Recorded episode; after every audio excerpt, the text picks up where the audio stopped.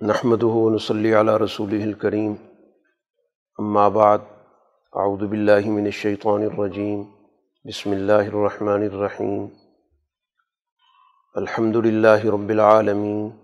الرحمن الرحیم. مالک یوم الدین. ایاک نعبد و ایاک نستعین. اہدنا الصراط المستقیم. صراط الذین انعمت علیہم. غیر المغضوب علیہم ولا آمین صدق اللہ العظیم قرآن حکیم کی سب سے پہلی صورت صورت الفاتحہ ہے۔ اس سورہ کو قرآن حکیم کے مضامین کے لحاظ سے اساسی اور بنیادی حیثیت حاصل ہے۔ اس لیے اس کو ام الکتاب بھی کہتے ہیں۔ ام الکتاب کا مطلب قرآن حکیم کی اساس، بنیاد۔ اس صورح کے مضامین در حقیقت کل قرآن حکیم کے مضامین کی نمائندگی کرتے ہیں۔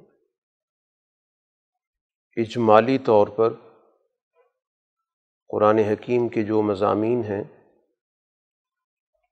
وہ اس صورح کے اندر موجود ہے سورہ کا آغاز اللہ کی حمد سے کیا گیا۔ تمام تعریفیں اللہ کے لیے اور حمد اس چیز پر کی جاتی ہے اس خوبی پر کی جاتی ہے جو اپنے ارادے سے اور اپنے اختیار سے عمل میں آئے۔ خوبیاں دو طرح کی ہوتی ہیں۔ ایک وہ خوبی وہ ہوتی ہے جس میں کسی کا کوئی اختیار شامل نہیں ہوتا۔ جیسے آپ کسی کی خوبصورتی کی تعریف کریں۔ تو یہ ایسی تعریف ہے جس میں کسی کا کوئی دخل نہیں ہے۔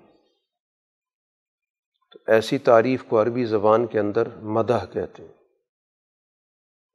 لیکن ہم اس تعریف کو کہتے ہیں کہ وہ جس کام کو اپنے ارادے سے، اپنے اختیار سے کیا جائے۔ جیسے ہم کسی کے علم کی تعریف کریں تو علم کا حصول محنت سے ہوتا ہے، جد وجہد سے ہوتا ہے۔ تو یہ جو خوبی ہے، اس میں ارادے کا دخل۔ تو تمام تعریفیں گویا یہاں پر جو اللہ کے لیے اس کا ذکر ہے، تو اس سے مراد یہ ہے کہ اللہ تعالیٰ نے اس پوری کائنات کو باقاعدہ اپنے ارادے سے پیدا کیا۔ اس میں اس کی ایک منظم حکمت عملی موجود ہے اور یہ اس کا سوچا سمجھا منصوبہ ہے۔ تو ہم گویا اللہ کی تعریف کر رہے ہیں۔ اس چیز پر کہ اللہ کا ایک مربوط نظام ہے۔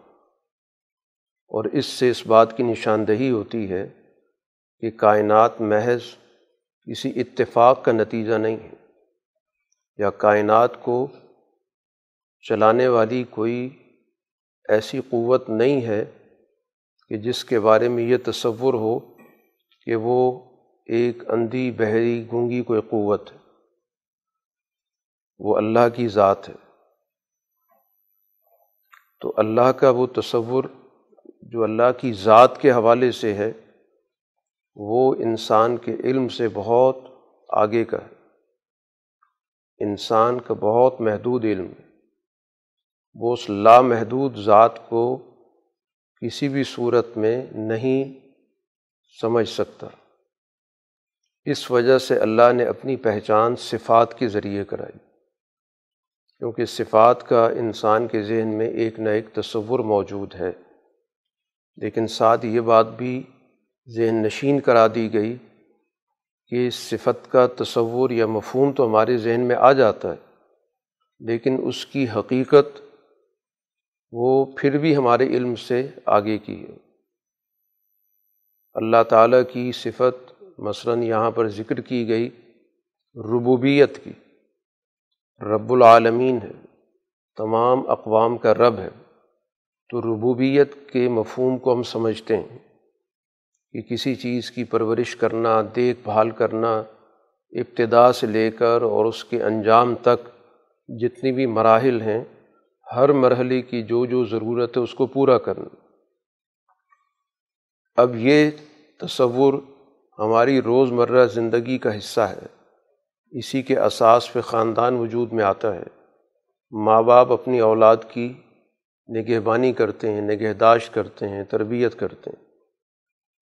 تو مفہوم کی حد تک تو ہم اس کو سمجھ رہے ہیں۔ لیکن اللہ کی تربیت اس طرح کی نہیں ہے۔ کیونکہ اللہ تعالیٰ نے اپنے بارے میں واضح کر دیا ہے کہ لئی سا کمسلی شعی کہ اس جیسی کوئی چیز نہیں۔ تو اس لیے ہمارا ایمان اس بنیاد پر ہے کہ وہ رب ہے، لیکن ہماری جیسی ربوبیت نہیں ہے۔ جیسے ہماری روز مرہ زندگی کے اندر تربیت کا تصور موجود ہے۔ اسی طرح آگے جو اللہ کی صفات ہیں رحمت کی، وہ رحیم ہے۔ رحمت کا مفہوم ہم جانتے ہیں۔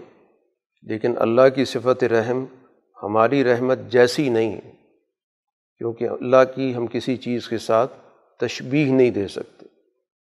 لیکن اللہ نے تعارف بہرحال انہی صفات کے ساتھ کرایا جن صفات کے مفہوم کو ہم جانتے ہیں۔ کسی بھی ایسی صفت سے اللہ نے اپنا تعارف نہیں کرایا کہ جس سے ہم واقف نہ ہوں۔ تو یہ انسان کے فہم کو بھی مد نظر رکھا گیا۔ لیکن ساتھ ساتھ اس بات کی بھی اصلاح کر دی گئی کہ کہیں تشبیح کا ذہن نہ آ جائے کہ ہم اللہ کو کسی ذات کے ساتھ، کسی فرد کے ساتھ، کسی مخلوق کے ساتھ تشبیح دے بیٹھیں کیونکہ اس تشبیح سے اللہ تعالیٰ کے تصور کے اندر خامی پیدا ہو جاتی ہے۔ کیونکہ دنیا کے اندر جو بھی ان صفات کے حوالے سے چیزیں موجود ہیں، ان کے اندر بہت سارے پہلو ایسے بھی ہیں جو بہت ناقص ہیں، کمزور ہیں۔ تو اس لیے مفہوم کا تصور ہم نے ضرور ذہن میں رکھنا ہے، لیکن یہ بھی بات ذہن میں رہے کہ اس ذات کو ہم کسی چیز کے ساتھ تشبیح نہیں دے سکتے۔ تو یہ اللہ کی صفات بیان کی گئیں ربوبیت کی۔ اور ربوبیت عالمینی تمام اقوام کی ربوبیت۔ تو بین الاقوامیت کا، کل انسانیت کا، کائنات گیر تصور وہ ہمیں یہاں پر دیا گیا۔ تو جس سے گویا ایمان والی جماعت کی جو سوچ ہے، اس میں وسعت پیدا ہوتی ہے، اس میں ہمگیریت پیدا ہوتی ہے۔ اس کی سوچ کے اندر کل کائنات کے حوالے سے وسعت پیدا ہوتی ہے۔ کل انسانیت کے حوالے سے اس کے ذہن کے اندر ایک وسیع تر تصور آتا۔ اور اسی سے گویا یہ بات بتانا مقصود ہے کہ اللہ کی ان صفات پر ایمان لانے والی جماعت کو ان صفات پر مبنی معاشرہ قائم کرنا۔ اللہ کی صفات کا تعارف اسی صورت میں انسانوں تک پہنچے گا کہ اللہ پر ایمان لانے والی جماعت ان صفات کا ایک نمونہ اس دنیا کے اندر پیدا کرے۔ تو تمام انسانیت کے لیے وسائل مہیا کرنا، ان کی ضروریات کو پورا کرنا، چاہے وہ ضروریات ان کی معاشی ہوں، مادی ہوں، اور چاہے وہ ضروریات ان کی روحانی یا اخلاقی نوعیت کی ہوں۔ تو ہر قسم کی ضروریات کی تکمیل کرنا یہ در حقیقت ربوبیت کے دائرے میں آتا ہے اور تمام انسانوں کی ربوبیت۔ یہ اس ذات کی صفت ہے۔ تو اس ذات پر ایمان کا تقاضا کیا ہوگا کہ کل انسانیت کی سوچ ہمارے ذہنوں کے اندر ہو۔ اللہ کی صفت رحمت کا ذکر کیا گیا۔ اس کی صفت رحمت بھی بہت وسیع ہے۔ اللہ نے اپنی اس صفت کو بیان کرنے کے لیے دو الفاظ ذکر کیے، دو صفات ذکر کیے۔ اللہ تعالیٰ کی ہر صفت کے لیے ایک ایک لفظ کا انتخاب کیا گیا۔ لیکن اللہ کی صفت صفت رحمت کو بیان کرنے کے لیے اللہ تعالیٰ کے اس صفت رحمت کے نمائندے دو الفاظ رحمان اور رحیم ذکر کیے گئے۔ تو رحمان کا تعلق ہے انسان کو کمالات تک پہنچانا۔ جس کے نتیجے میں اس کو اعلیٰ درجے کی ترقیات حاصل ہوں اور اعلیٰ درجے کی ترقیات کے حصول کے لیے جد و جہد کرنی ہوتی۔ مشکلات سے بھی گزرنا ہوتا۔ لیکن دوسری طرف رحیم بھی کہہ دیا کہ اللہ تعالیٰ غیر ضروری تکالیف سے بھی انسانیت کو محفوظ کرتا ہے۔ تو گویا اس طرح اللہ کی صفت رحمت جامع ہے کہ ایک طرف انسان کو ترقیات سے بھی ہمکنار کرتی ہے اور دوسری طرف انسانوں پر ضرورت سے زیادہ بوجھ اور تکالیف بھی نہیں ڈالتی۔ تو اس طرح گویا اس دنیا کے اندر جیسے عام طور پر ہمیں سمجھانے کے لیے مثال دی جاتی ہے ماں باپ کی تعلق سے کہ باپ کی جو شفقت یا رحمت ہوتی ہے وہ اس نقطہ نظر سے ہوتی ہے کہ اس کی اولاد آگے بڑھے، ترقی کرے، اس لیے وہ سختی بھی کرے گا۔ ماں کی جو رحمت ہوتی ہے وہ شفقت کے حوالے سے ہوتی وہ ذرا سی بھی تکلیف اس کے لیے پسند نہیں کرتی۔ تو اس لحاظ سے دونوں کے اندر جو پہلو ہے، تو وہ ایک پہلو تو بڑا اچھا ہے، لیکن دوسری طرف دوسرا پہلو اس میں نقصان دہ بھی ہے کہ باپ کمال و ترقی پر تو توجہ دے رہا ہے، لیکن دوسری طرف اس کی تکلیف کا، اس کی اذیت کا اسے احساس اتنا زیادہ نہیں ہوتا کیونکہ وہ سمجھتا ہے کہ اس کو تکلیف برداشت کرنی چاہیے۔ اور دوسری طرف ماں کے اندر شفقت بہت ہے۔ لیکن اس شفقت کا منفی نتیجہ ہی نکلتا ہے کہ وہ کمالات سے رہ جاتا ہے۔ تو اللہ کی جو صفت رحمت ہے، وہ ہر قسم کی منفیتوں سے پاک ہے۔ وہ انسانیت کو ترقی بھی دیتی ہے، کمال کی طرف بھی لے کے جاتی ہے اور ساتھ ساتھ اس کو مصیبتوں اور اذیتوں سے بھی بچاتی ہے۔ اللہ کی صفت مالک یوم الدین ہے۔ وہ انصاف کے دن کا مالک ہے۔ تو یہ اس بات کی علامت ہے کہ اس دنیا کے اندر وہ باقاعدہ ایک سسٹم قائم کرتا ہے۔ اس کا باقاعدہ ایک نظام ہے اور اس کی ذات پر ایمان لانے والوں کی بھی ذمہ داری بنتی ہے کہ وہ معاشرے کے اندر ایسا نظام قائم کریں جس کے اندر عدل و انصاف جس میں کمزوروں کے حقوق کا تحفظ حاصل ہو، جس میں وہ لوگ جو حقوق کو پامال کرتے ہیں، ان کی گرفت ہو، ان کو سزا دی جائے، ان کو دائرے میں رکھا جائے، تو یہ عدل و انصاف کے نظام کے بغیر ممکن نہیں ہے۔ کیونکہ انسانی تباہی کے اندر کچھ ایسے مسائل موجود ہیں کہ وہ سسٹم کے بغیر ترقی نہیں کر سکتی۔ از خود اخلاق سے نصیحت حاصل کر کے سارے کے سارے انسان سچائی کی طرف چل پڑیں تو یہ ان کی بنیادی سرشت کے خلاف ہے۔ تو اس وجہ سے ضروری ہے کہ اس نظام کو کنٹرول کرنے والا اللہ تعالیٰ کی طرف سے ایک نظام موجود ہو۔ تو یہ نظام اس کا اپنا بھی ہے، وہ خود روز جزا کا انصاف کے دن کا مالک ہے۔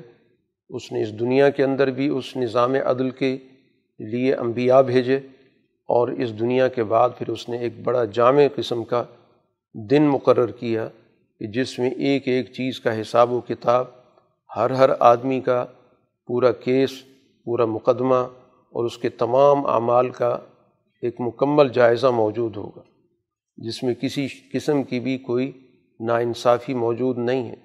دنیا کے اندر انصاف تک پہنچنے کے لیے بہت ساری رکاوٹیں بھی پیش آ جاتی ہیں۔ بسا اوقات ایک قوم جد وجہد کرتے کرتے اگلے دور میں پہنچ جاتی ہے اور اس کے کئی لوگ دنیا سے اٹھ جاتے ہیں اور وہ اس دنیا کے اندر انصاف نہیں دیکھ پاتے۔ تو یقیناً ایسے لوگوں کو اس دنیا سے جانے کے بعد ان کی جد وجہد کا صلہ ملنا چاہیے۔ یا اسی طرح کئی ایسے لوگ ہیں کہ ظلم کرتے کرتے دنیا سے چلے جاتے ہیں۔ اس دنیا کے اندر ان کے مقابلے پر ایسا نظام نہیں پیدا ہو پاتا۔ تو ضروری ہے کہ ایسے ظالموں کا حساب و کتاب ہو۔ تو اس لیے اللہ تعالیٰ نے ایک جامع دن رکھا ہے، جس روز تمام چیزوں کا حساب و کتاب ہوگا۔ تو اللہ تعالیٰ کی اس تصور صفات پر ایمان کے بعد لازمی طور پر ہمارے دلوں کے اندر اللہ کے حوالے سے جو صفت پیدا ہوتی ہے، جو خلق پیدا ہوتا ہے اسی کو قرآن نے ذکر کیا ایا کا نابود و ایا کا نستعین کہ ہم تیری ہی بندگی کرتے ہیں اور تجھ سے ہی مدد مانگتے ہیں۔ کسی بھی صورت میں ہم کسی اور کی طرف رجوع نہیں کر سکتے۔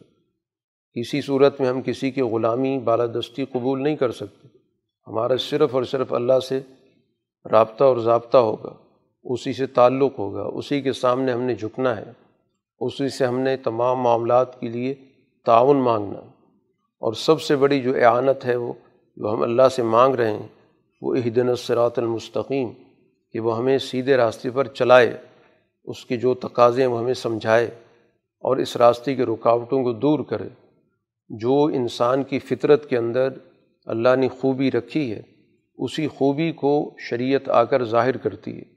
تو سیدھا راستہ ایسا نہیں ہے کہ جو انسان کی فطرت کے برعکس ہو۔ وہی چیزیں جو انسان کی فطرت کے اندر موجود ہیں، جو خوبی موجود ہے، جو صفت موجود ہے، جو اچھائی موجود ہے، اسی کو قرآن معروف بھی کہتا ہے۔ تمام معروفات یعنی وہ چیزیں جو انسانی فطرت سے جڑی ہوئی ہیں، ہم آہنگ ہیں۔ اسی کو سرات مستقیم کہا گیا۔ اور جتنی بھی برائیاں ہیں، جتنی بھی مظالم ہیں، نقصان دہ چیزیں ان کو قرآن منکر کہتا ہے۔ منکر کا مطلب یہ ہے کہ وہ انسانی فطرت کے لیے اجنبی ہیں۔ انسانی فطرت ان کو قبول نہیں کرتی۔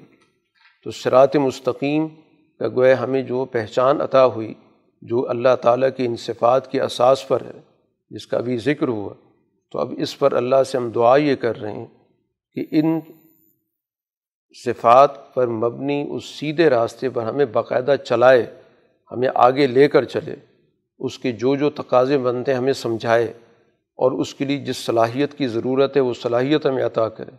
اس کے لیے جس حکمت عملی کی ضرورت ہے وہ ہمیں بتائے۔ اور پھر اس کے لیے باقاعدہ تاریخی تسلسل کا ذکر کر دیا گیا۔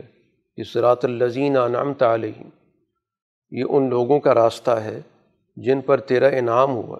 تو تاریخ کے ساتھ گویا ہدایت کا ایک تعلق موجود ہے۔ تو ہدایت نام ہی اسی چیز کا ہے کہ ہر دور کے انعام یافتہ لوگوں کی تاریخ کا مطالعہ کیا جائے۔ جس راستے کو انہوں نے اختیار کیا وہی راستہ گویا ہمارے لیے پہچاننے کا ذریعہ ہے۔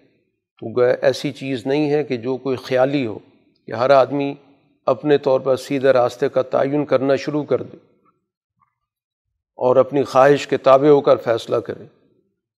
جو بھی اس کے ذہن میں سوچ آتی ہے، جو بھی فکر پیدا ہوتی ہے، اس کی کسوٹی، اس کا معیار، اس کا میزان انعام یافتہ لوگوں کی تاریخ ان کو تلاش کرو، ان کا مطالعہ کرو تو معلوم ہو جائے گا کہ سچائی کیا ہوتی ہے، جھوٹ کیا ہوتا ہے، دیانت کیا ہے بدیانتی کیا ہے، ظلم کیا ہے، عدل کیا ہے۔ تو انعام یافتہ جماعت انبیاء کی ہے، ان کے راستے پر چلنے والے صدیقین کی ہے، شہداء کی ہے، صالحین کی ہے۔ تو یہ گویا کہ تاریخ کا تسلسل جاننا بھی ضروری ہے اور اس سے تعلق کا ہونا بھی ضروری ہے تاکہ انسان اس سیدھے راستے پر قائم بھی رہے اور ماضی میں انعام یافتہ جماعت کے اس کردار سے رہنمائی بھی حاصل کرے، وہی ان کو آگے لے جانے کا ذریعہ بھی بنے گی۔ اب اس جماعت کے اندر دو بڑی بنیادی خوبیاں ہیں۔ ایک تو علم کے حوالے سے اعلیٰ درجے کا اس کے پاس علم ہے، عقل ہے، شعور ہے سوجھ بوجھ ہے، بصیرت ہے۔ اور پھر اس کے بعد اس کے مطابق یعنی اس بصیرت کے مطابق، اس شعور کے مطابق جو بھی عملی تقاضے بنتے ہیں وہ اس کو پورا کرتی ہے۔ تو جو ان چیزوں سے منحرف ہیں، قرآن نے ان دونوں کا ذکر کر دیا۔ کہ ایک وہ جماعت ہے جو مغضوب علیہ ہے، جس پہ اللہ کا غضب ہوا۔ غضب اس وجہ سے ہوا کہ اس کے پاس علم ہے، لیکن وہ اپنے مفاد کی وجہ سے، اپنی خواہشات کی وجہ سے اپنے حوث کی وجہ سے اس پر عمل نہیں کرنا چاہتی۔ وہ سمجھتی کہ یہ عقل و شعور کے تقاضے کو پورا کریں گے تو ہمارے مفادات پہ عزت پڑے گی۔ ہماری خواہشات پوری نہیں ہوں گی۔ تو اس لیے علم ہونے کے باوجود اس سے وہ منحرف ہیں تو یہ وہ راستہ ہے جو اس پر اللہ کا غضب ہوتا ہے۔ ان کو چیز کا پتہ ہے، حقائق کا پتہ ہے، سچ کیا ہے، جھوٹ کیا ہے۔ لیکن صرف اس وجہ سے کہ اس راستے پر چلنے کے نتیجے میں انہیں بہت ساری چیزوں کی قربانی دینی پڑے گی۔ اپنی ذاتی خواہشات سے بلند ہونا پڑے گا۔ ان کو حرص و حوث چھوڑنا پڑے گا۔ اس دنیا کے اندر انہیں مال کی محبت سے، سرمایہ پرستی سے نکلنا پڑے گا۔ جاہ پرستی اور اقتدار پرستی کی سوچ ختم کرنی پڑے گی، لیکن وہ نہیں کرنا چاہتے۔ تو یہ وہ جماعت ہے جس پہ اللہ کا غضب ہوتا ہے۔ دوسری وہ جماعت ہے جس کو قرآن کہتا ہے وہ بھٹکے ہوئے ہیں، گمراہ ہیں۔ جن کے پاس عقل نہیں ہوتی، شعور سے کام نہیں لیتے۔ گویا وہ ٹامک ٹوئیاں مارتے رہتے ہیں، کبھی دائیں، کبھی بائیں، کبھی سیدھے، کہیں سے۔ کیونکہ ان کے پاس عقل و شعور موجود نہیں ہے۔ تو بے شعور لوگ ہمیشہ سوسائٹی کے اندر گمراہ ہو جاتے ہیں، بھٹک جاتے ہیں۔ تو اس وجہ سے ان دونوں راستوں کی بجائے ہمیں انعام یافتہ جماعت کے راستے کو قبول بھی کرنا ہے، تلاش بھی کرنا ہے اور اس کو اختیار بھی کرنا ہے۔ بسم اللہ الرحمن الرحیم الفلام میم، ذالک الکتاب ریب بفی حد المطقین الزین یؤمنون بالغیبی و یقیمون الصلاۃ و مما رزقناہم ينفقون والذین یؤمنون بما انزل الیک وما انزل من قبلک و بلاخرت ہم یوقنون۔ یہ قرآن حکیم کی دوسری صورت ہے، جس کو سورہ بقرہ کہا جاتا ہے۔ قرآن کی سب سے طویل اور مفصل صورت۔ اس سورہ کا جو عنوان ہے، البقرہ، بقرہ عربی زبان کے اندر گائے کو کہتے ہیں۔ اس میں ایک واقعے کا ذکر ہو رہا ہے، بنی اسرائیل کے حوالے سے۔ کہ بنی اسرائیل کی جو سوچ تھی، اس کو اس واقعے کے ذریعے واضح کیا گیا اور اہل ایمان کو اس چیز کی طرف متوجہ کیا گیا کہ اس سوچ سے اور اس ذہنیت سے ان کو بچنا بہت ضروری ہے۔ چونکہ اس صورح کا جو بنیادی مضمون ہے، وہ خلافت قبرا کا ہے۔ خلافت قبرا کا مطلب ایک عالمگیر عدل کا نظام قائم کرنا۔ وہ نظام جس کے تحت دنیا کی مختلف اقوام اپنی زندگی بسر کرتی، پورے عدل کے ساتھ، برابری کے ساتھ اپنے حقوق کو پہچان کر، ان حقوق سے استفادے کے ساتھ۔ تو اس کو خلافت قبرا کہتے ہیں، کہ ایک بڑی خلافت۔ اور خلافت سے مراد کسی گروہ کی حکومت نہیں ہوتی۔ ایک ایسا نمائندہ نظام جس میں کل انسانیت کے حقوق محفوظ ہوں۔ کسی قوم کو کسی قوم پر فوقیت نہ دی جائے۔ تمام اقوام اس نظام کے تحت برابری کی بنیاد پر عدل کے نظام سے مستفید ہوں۔ تو اس صورح کا یہ بڑا بنیادی مضمون ہے۔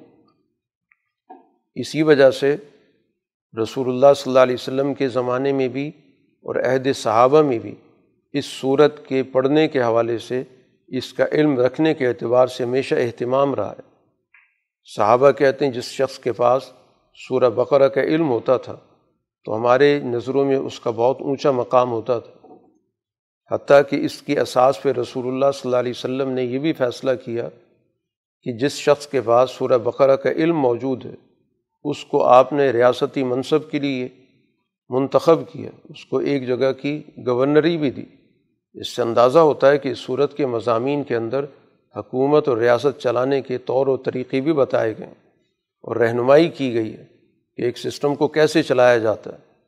اسی وجہ سے گویا اس صورح کا جو بنیادی تعلق ہے، وہ کل انسانی معاشرے کا قیام ہے۔ اب یہ قرآن کا اسلوب ہے کہ وہ اس بات کو کیسے سمجھاتا ہے، یہ اس کا انداز ہے، اس کو سمجھنے کی ضرورت ہوتی ہے۔ کیونکہ قرآن کا انداز دنیا کی عام کتابوں جیسا نہیں ہے۔ قرآن اپنے مضامین کو اکٹھا لے کر چلتا ہے۔ احکام کے موضوع پر بات کرے گا، شریعت کے موضوع پر بات کرے گا، قوانین کے موضوع پر بات کرے گا، تو ساتھ ساتھ وہ روحانیت کے موضوع پر بھی، تزکیے کے موضوع پر بھی بات کرے گا۔ اسی کے ساتھ ساتھ وہ سیاست کے موضوع پر بھی بات کرے گا۔ تو یہ تمام مضامین گویا کہ قرآن کے اکٹھے رہتے ہیں۔ وجہ اس کی یہ ہے کہ قرآن کا بنیادی مخاطب اجتماع انسانی ہے، انسانی معاشرہ ہے۔ تو انسانی معاشرے کی تو مختلف شعبے آپس میں ایک دوسرے کے ساتھ مربوط ہوتے ہیں۔ اگر کسی سوسائٹی کے شعبے آپس میں ایک دوسرے سے کٹ جائیں، بکھر جائیں، تو پھر وہ سوسائٹی فکری انتشار کا شکار ہو جاتی ہے۔ اس میں عملی طور پر اضطراب ہوتا ہے۔ تو چونکہ انسانی اجتماع کے یہ سارے تقاضے ہیں کہ اس کے اخلاق بھی بلند ہوں اس کی معیشت بھی درست ہو، اس کی سیاست میں بھی استحکام ہو اس کا جو قانون کا نظام ہے وہ بھی بغیر کسی طبقے کی اساس کے کل انسانی مفاد کو پورا کرے۔ تو اس وجہ سے قرآن آیات کے اندر جو بیان کا طریقہ ہے، اس میں مضامین اکٹھے چلتے ہیں۔ اس میں اس طرح کی ابواب بندی یا چپٹرائزیشن نہیں ہوتی کہ ہم ایک صورت کو کہیں کہ یہ صورت صرف سیاست پہ بات کرتی ہے اور فلاں صورت صرف اخلاق پہ بات کرتی ہے۔ یہاں سیاست کا موضوع بھی ہوتا ہے، اخلاق کے ساتھ جڑا ہوا۔ اخلاق پہ گفتگو ہو رہی ہے ساتھ معیشت کا مضمون جڑا ہوتا ہے۔ کیونکہ یہ سارے جو شعبے ہیں، یہ ایک دوسرے کو مضبوط کرتے ہیں۔ تو سیاست کا تصور اخلاق کے بغیر کچھ نہیں ہے۔ معیشت کا تصور اللہ تعالیٰ کے سامنے پیش ہونے کے اس عقیدے سے ہٹ کے نہیں ہے۔ تو یہ تمام گویا اجزاء انسانی معاشرے کی ضرورت ہیں۔ تو اس لیے قرآن کا جو اسلوب ہے بات کرنے کا بیان کرنے کا اس کو سمجھنے کی ضرورت ہوتی ہے۔ تو اس کو نہ سمجھنے کی وجہ سے تصور یہ ہوتا ہے کہ شاید قرآن صرف ماں بادت طبیعتی موضوعات پہ بات کرتا ہے یعنی اس جہان کے بعد کے موضوعات پہ بات کرتا ہے۔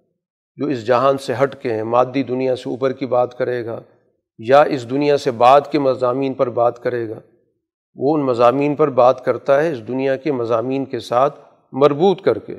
وہ دنیا کے مضمون پر بھی بات کرتا ہے، وہ معیشت پہ بھی بات کرتا ہے، وہ انسانی اجتماع پر بھی بات کرتا ہے، وہ حکومت پہ بھی بات کرتا ہے، وہ قوموں کے باہمی تعلقات پر بھی بات کرتا ہے۔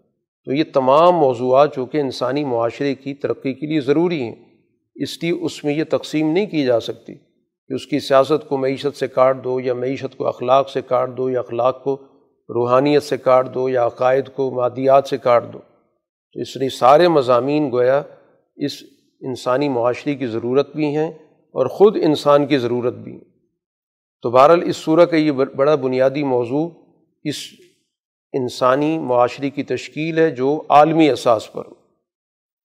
قرآن کی اس صورح کا جو آغاز ہوا ہے، وہ قرآن نے اپنا تعارف سے کرایا کہ ذالک الکتاب الار بفی یہ کتاب اپنے مضامین کے حوالے سے کسی قسم کا کوئی شبہ نہیں رکھتی۔ اس کے مضامین آپس میں بہت مربوط ہیں۔ اس کے مضامین کے اندر سچائی اور حقائق موجود ہیں۔ کوئی بھی تخیلاتی بات اس کے اندر نہیں ہے۔ محض کوئی گمان کی بنیاد پر بات نہیں کی جا رہی۔ اور پھر اس کے مضامین آپس میں مربوط ہیں۔ اس لیے قرآن کا ہمیشہ مطالعہ ایک اکائی کے طور پہ ہونا چاہیے۔ یہ پورا کا پورا قرآن گویا کہ ایک نظام وحدت ہے۔ اور جب آیات کو ایک دوسرے سے علیحدہ کر کے پڑھا جاتا ہے تو پھر اس صورت میں مختلف سوچیں پیدا ہوتی ہیں۔ یہ جو دنیا کے اندر فرقہ واریت پیدا ہوئی، اس کی بنیادی وجہ یہی ہے کہ مختلف فرقوں نے آیات کو ان کے پس منظر سے اور دیگر آیات سے ربط کو توڑ دیے۔ اس لیے ہر ایک نے کوئی نہ کوئی آیت پکڑ لی اور اس کی بنیاد پر باقی تانہ بانا بن لی۔ اس لیے ہدایت کے لیے ضروری ہے کہ پورے قرآن حکیم کے اس نظام وحدت فکری کو سمجھا جائے کہ پوری فکر کو قرآن کیسے پیش کر رہا ہے۔ ایک جگہ کا مضمون دوسری جگہ کے مضمون سے کیسے جڑا ہوا ہے؟ ایک شعبے کا مضمون دوسرے شعبے کے مضمون سے کیسے متعلق ہے؟ تو اس کی کل جو نظام وحدت فکری ہے، اس کے نمائندے کے طور پر قرآن حکیم کا مطالعہ ضروری ہے۔ پھر جب اس طور پر مطالعہ کریں گے تو ہمیں کسی قسم کا کوئی شبہ نظر نہیں آئے گا۔ اور جب اس کو پارا پارا کر دیں گے، ٹکڑوں میں بانٹ دیں گے، ایک آیت کو علیحدہ کر کے مطالعہ کرنا شروع کریں گے تو ظاہر بہت سارے سوالات، اشکالات ذہنوں میں آئیں گے۔ تو اس لیے لا رئی بفی کتاب کے لیے ضروری ہے کہ اس کو اسی طرح سمجھا جائے جس طرح اس قرآن حکیم کو باقاعدہ اللہ تعالیٰ نے ایک منظم اور ایک مرتب طریقے سے دنیا کے اندر نازل کی ہے۔ حدل المتقین یہ قرآن در حقیقت ایک ایسی جماعت پیدا کرتا ہے کہ جو سوسائٹی کے اندر اعلیٰ فکر کے ساتھ اپنے آپ کو مربوط کرتی ہے، اللہ کے سامنے اپنے آپ کو جواب دہ سمجھتی ہے، اپنے اندر احساس ذمہ داری رکھتی ہے۔ تو یہ احساس ذمہ داری کا ہونا، جواب دہی کا احساس ہونا، یہ انسان کو اس بات کی طرف لے کے جاتا ہے کہ وہ سوسائٹی کے اندر عدل قائم کرے۔ تو حدل المتقین سے مراد قرآن باقاعدہ اس جماعت کو پیدا کر رہا ہے، اس جماعت کو لے کے چل رہا ہے۔ ہدایت دو معنوں میں قرآن میں استعمال ہوئی ہے۔ ایک ہے محض رہنمائی کرنے کے بارے میں کہ یہ اچھا ہے، یہ برا ہے، یہ سچ ہے، یہ جھوٹ ہے۔ تو ان معنوں میں تو قرآن کل انسانیت کی ہدایت ہے، جس کو قرآن دوسری جگہ پہ ذکر بھی کر رہا ہے۔ حد الناس یہ کل انسانیت کی رہنما کتاب اس کو گائیڈ کرتی ہے، بتاتی ہے، سوجھ بوجھ عطا کرتی ہے۔ لیکن اس سے فائدہ کون اٹھائے گا؟ وہ جماعت جو اس پر باقاعدہ ایمان لے آتی ہے، اس کے نظامی تربیت کو قبول کر لیتی ہے۔ اب یہ ہدایت اس ہدایت سے اگلے درجے کی چیز ہے۔ جس میں اس کو منزل مقصود تک جتنے بھی مراحل ہیں، وہ مراحل یہ کتاب طے کراتی ہے۔ تو اس وجہ سے دونوں باتیں اپنی جگہ پر درست ہیں کہ یہ کل انسانیت کی رہنمائی کرتی ہے، اس کو شعور دیتی ہے، سچ جھوٹ کا امتیاز بتاتی ہے، حق اور باطل کا امتیاز بتاتی ہے، ظلم اور عدل کے درمیان فرق کرنا سمجھاتی ہے۔ جب کوئی اس فکر کو قبول کر لیتا ہے، اس پہ ایمان لے آتا ہے، تو پھر اس کے جو جو عملی تقاضے بنتے ہیں زندگی کے آگے بڑھنے کے جو جو مراحل ہیں، ان مراحل کی بھی یہ رہنمائی دیتی ہے۔ باقاعدہ گویا کہ اس پہ چلاتی ہے۔ تو ایک ہے صرف آپ کسی کو بتاتے ہیں کہ یہ راستہ ہے۔ ایک طریقہ یہ ہوتا ہے، آپ کسی کا ہاتھ پکڑ کے اس کو لے کے چل پڑتے ہیں کہ میں آپ کو منزل تک پہنچا کے آتا ہوں۔ تو یہ دونوں رہنمائی کے طریقے ہوتے ہیں۔ تو قرآن دونوں طرح سے بات سمجھا رہا ہے کہ جو صرف دیکھنا چاہتے ہیں، ان کو بتاتا ہے کہ یہ سیدھا راستہ اور جو چاہتے ہیں کہ جی ہم نے اس کو قبول کر لیا، اب ہمیں منزل تک پہنچنا ہے، تو قرآن منزل تک بھی لے کے جاتی ہے۔ تو گویا یہ جماعت متقین کی وہ جماعت ہے جس کے لیے قرآن یہاں پر لفظ استعمال کر رہا ہے کہ ان کے لیے یہ ہدایت ہے۔ تو اب قرآن کے اس دعوے کی دلیل ہے کہ قرآن میں کوئی شبہ نہیں، دلیل کیا ہے کہ اس دنیا کے اندر اس نے یہ جماعت پیدا کر کسی بھی کتاب کے درست اور سچے ہونے کی سب سے بڑی علامت یہ ہے کہ کیا واقعتاً اس نے اپنی فکر پر کوئی جماعت پیدا کی کہ نہیں کی؟ ایک تو محض بات چیت کرنا، گفتگو کرنا، وہ تو دنیا کی ہر کتاب کا مقصد ہوتا ہے کہ لوگوں کو گائیڈ کیا جائے۔ تو قرآن محض اس حد تک نہیں ہے، بلکہ قرآن کے سچے ہونے کی لا رہ وفی جو قرآن نے کہا کہ اس میں کوئی شک نہیں۔ اس دعوے کی دلیل کیا ہے کہ یہ جماعت ہے جو قرآن نے پیدا کر دی، جو رسول اللہ صلی اللہ علیہ وسلم پر ایمان لائی۔ ہے تو یہ عملی گویا دلیل ہے اس بات کی کہ ایسی منظم، ایسی مربوط، ایسی اعلیٰ سوچ رکھنے والی کہ جس نے نہ صرف قومی درجے کا انقلاب برپا کیا، بلکہ ایک عالمی انقلاب کو بھی اس نے قیادت دی۔ تو یہ جماعت بذات خود دلیل ہے اس بات کی کہ یہ قرآن کی پیدا کردہ جماعت ہے، کیونکہ اس جماعت کے پاس اور کوئی نصاب موجود نہیں۔ اس جماعت کا اور کوئی پس منظر نہیں ہے۔ اس کا باقی پس منظر قرآن کے علاوہ تو انتشار کر رہا ہے، جھگڑے اور تنازع کر رہا ہے۔ ان کے اندر تو کسی قسم کی کوئی وحدت ہی موجود نہیں تھی۔ قرآن نے آ کر ان کو وحدت بھی دی، ان کو منظم بھی کیا، ان کو شعور بھی دیا، ان کو آگے بڑھنے کا راستہ بھی دکھایا، ان کے قومی وحدت کے ساتھ ساتھ عالمی قیادت کے لیے ان کو تیار کیا۔ تو یہ جماعت بذات خود دلیل ہے اس بات کی کہ قرآن لار بفی ہے۔ اب یہ جماعت کیا ہے؟ اس کی صفات بیان کی گئیں۔ کہ سب سے پہلے تو اس کی ایمان کی جو نوعیت ہے، جس کو قرآن نے کہا، ایمان بالغیب۔ یعنی ایسی چیزوں پر ایمان رکھنا جو اس کی آنکھوں کے سامنے نہیں ہے، جو اس کے حواس میں نہیں آتی۔ گویا اس کی سوچ بہت ہی وسیع اور بہت ہی اعلیٰ ہے۔ یہ بہت ہی ابتدائی درجے کا ایمان ہوتا ہے، جو صرف حواس پر رکھا جاتا ہے۔ کہ جو مجھے نظر آ رہا ہے میں اس کو مانتا ہوں، جو میں سن رہا ہوں میں اس پہ ایمان رکھتا ہوں۔ جس چیز کو میں نے محسوس کر لی اپنے حواس خمسہ جو پانچ ہمارے حواس ہیں، ان سے جن چیزوں کو میں محسوس کر کے مانتا ہوں، تو یہ بہت ہی ابتدائی درجے کی چیز ہے۔ لیکن جو ایمان والی جماعت ہے، وہ اس سے اوپر اٹھتی ہے۔ اس کی سوچ بہت وسیع ہوتی ہے۔ ان چیزوں تک پہنچتی ہے جو بظاہر نظروں سے اوجل ہیں۔ بظاہر ان کے انسان کے کانوں تک ان کی سماعت کانوں تک نہیں پہنچ رہی۔ تو گویا کہ بہت اس کی وسیع سوچ ہے، وسیع فکر ہے، ان حقائق پر ایمان رکھتی ہے جو حقائق اس کے ہوا سے خمسہ کے دائرے میں نہیں آتے۔ تو اس کے نتیجے میں گویا اس کی سوچ کی کوئی حد بندی نہیں ہو سکتی۔ اور سب سے بڑا غیب اللہ کی ذات پہ اس کا ایمان ہے اور اس کے پورے اس نظام عدل پر اور پورے نظام کائنات پر اور یہ پورا نظام جو چل رہا ہے، اس پورے ملائکہ کے نظام پر وہی کے نظام پر اور اس دنیا کے بعد کے اس وسیع تر عدل کے نظام پر، یہ ساری وہ چیزیں جو بظاہر آنکھوں سے اوجھل ہیں۔ لیکن ان حقائق پر ایمان لانے کے نتیجے میں اس کی ذہن کی سوچ بہت وسیع ہو جاتی ہے، اس کا افق بہت وسیع ہو جاتا ہے۔ وہ تنگ نظری سے بہت بالا تر ہو جاتی ہے۔ تو ایمان بالغیب سے لازمی طور پر انسانی سوچوں کے اندر تحدید ختم ہو جاتی ہے، تفریق ختم ہو جاتی ہے، گروہیت ختم ہو جاتی ہے۔ اس کی سوچ بہت ہی عالمگیر بن جاتی ہے بلکہ کائنات گیر بن جاتی۔ ہے تو یہ سب سے پہلی اس جماعت کی خوبی ہے کہ اس کے ایمان کا جو دائرہ ہے، وہ محسوسات تک نہیں ہے، بلکہ ماورائے محسوسات تک اس کا دائرہ پھیلا ہوا ہے۔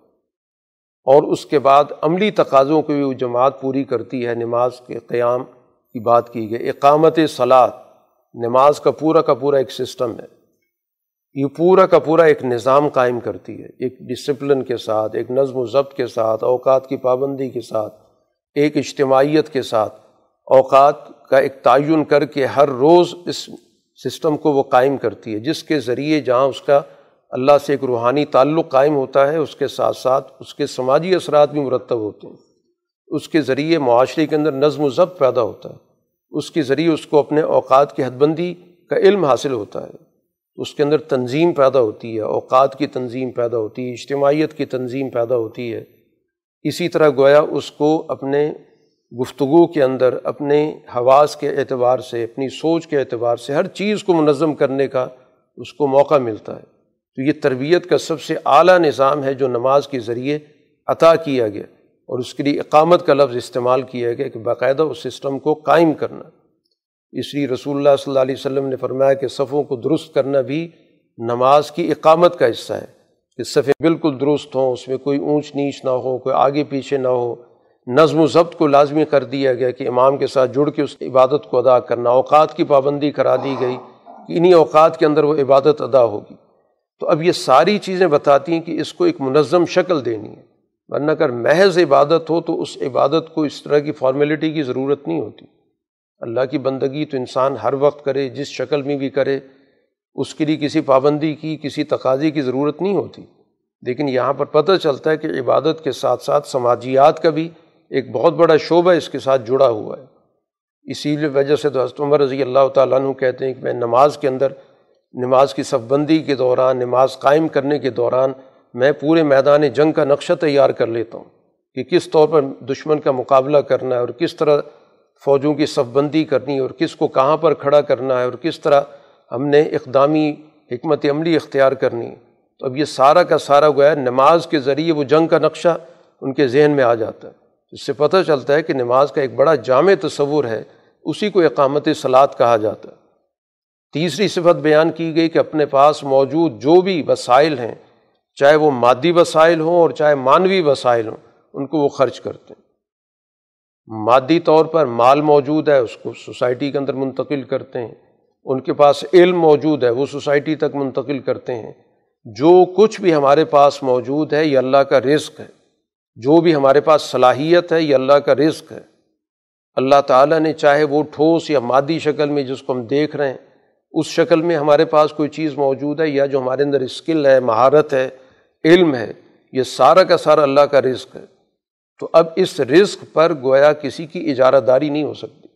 کوئی شخص کہے کہ یہ میری مہارت ہے، یہ میرا مال ہے، یہ میری صلاحیت ہے، اس لیے میں کسی کو منتقل نہیں کروں گا یا کروں گا تو اس کی سودے بازی کروں گا۔ یہ سوچ گویا کہ متقین کی نہیں ہوتی۔ متقین تو اس چیز کو عام کرتے ہیں، یونفقون، انفاق کرتے ہیں۔ ہر آدمی کو اس سے مستفید کرتے ہیں۔ ہر وہ شخص جس کے پاس وہ چیز موجود نہیں، اگر مال سے محروم ہے تو اس کے مال کی محرومی دور کرتے ہیں۔ اس کے پاس علم موجود نہیں تو اس کو علم منتقل کرتے ہیں۔ اس کے پاس مہارت موجود نہیں تو مہارت سے اس کو فائدہ پہنچاتے ہیں۔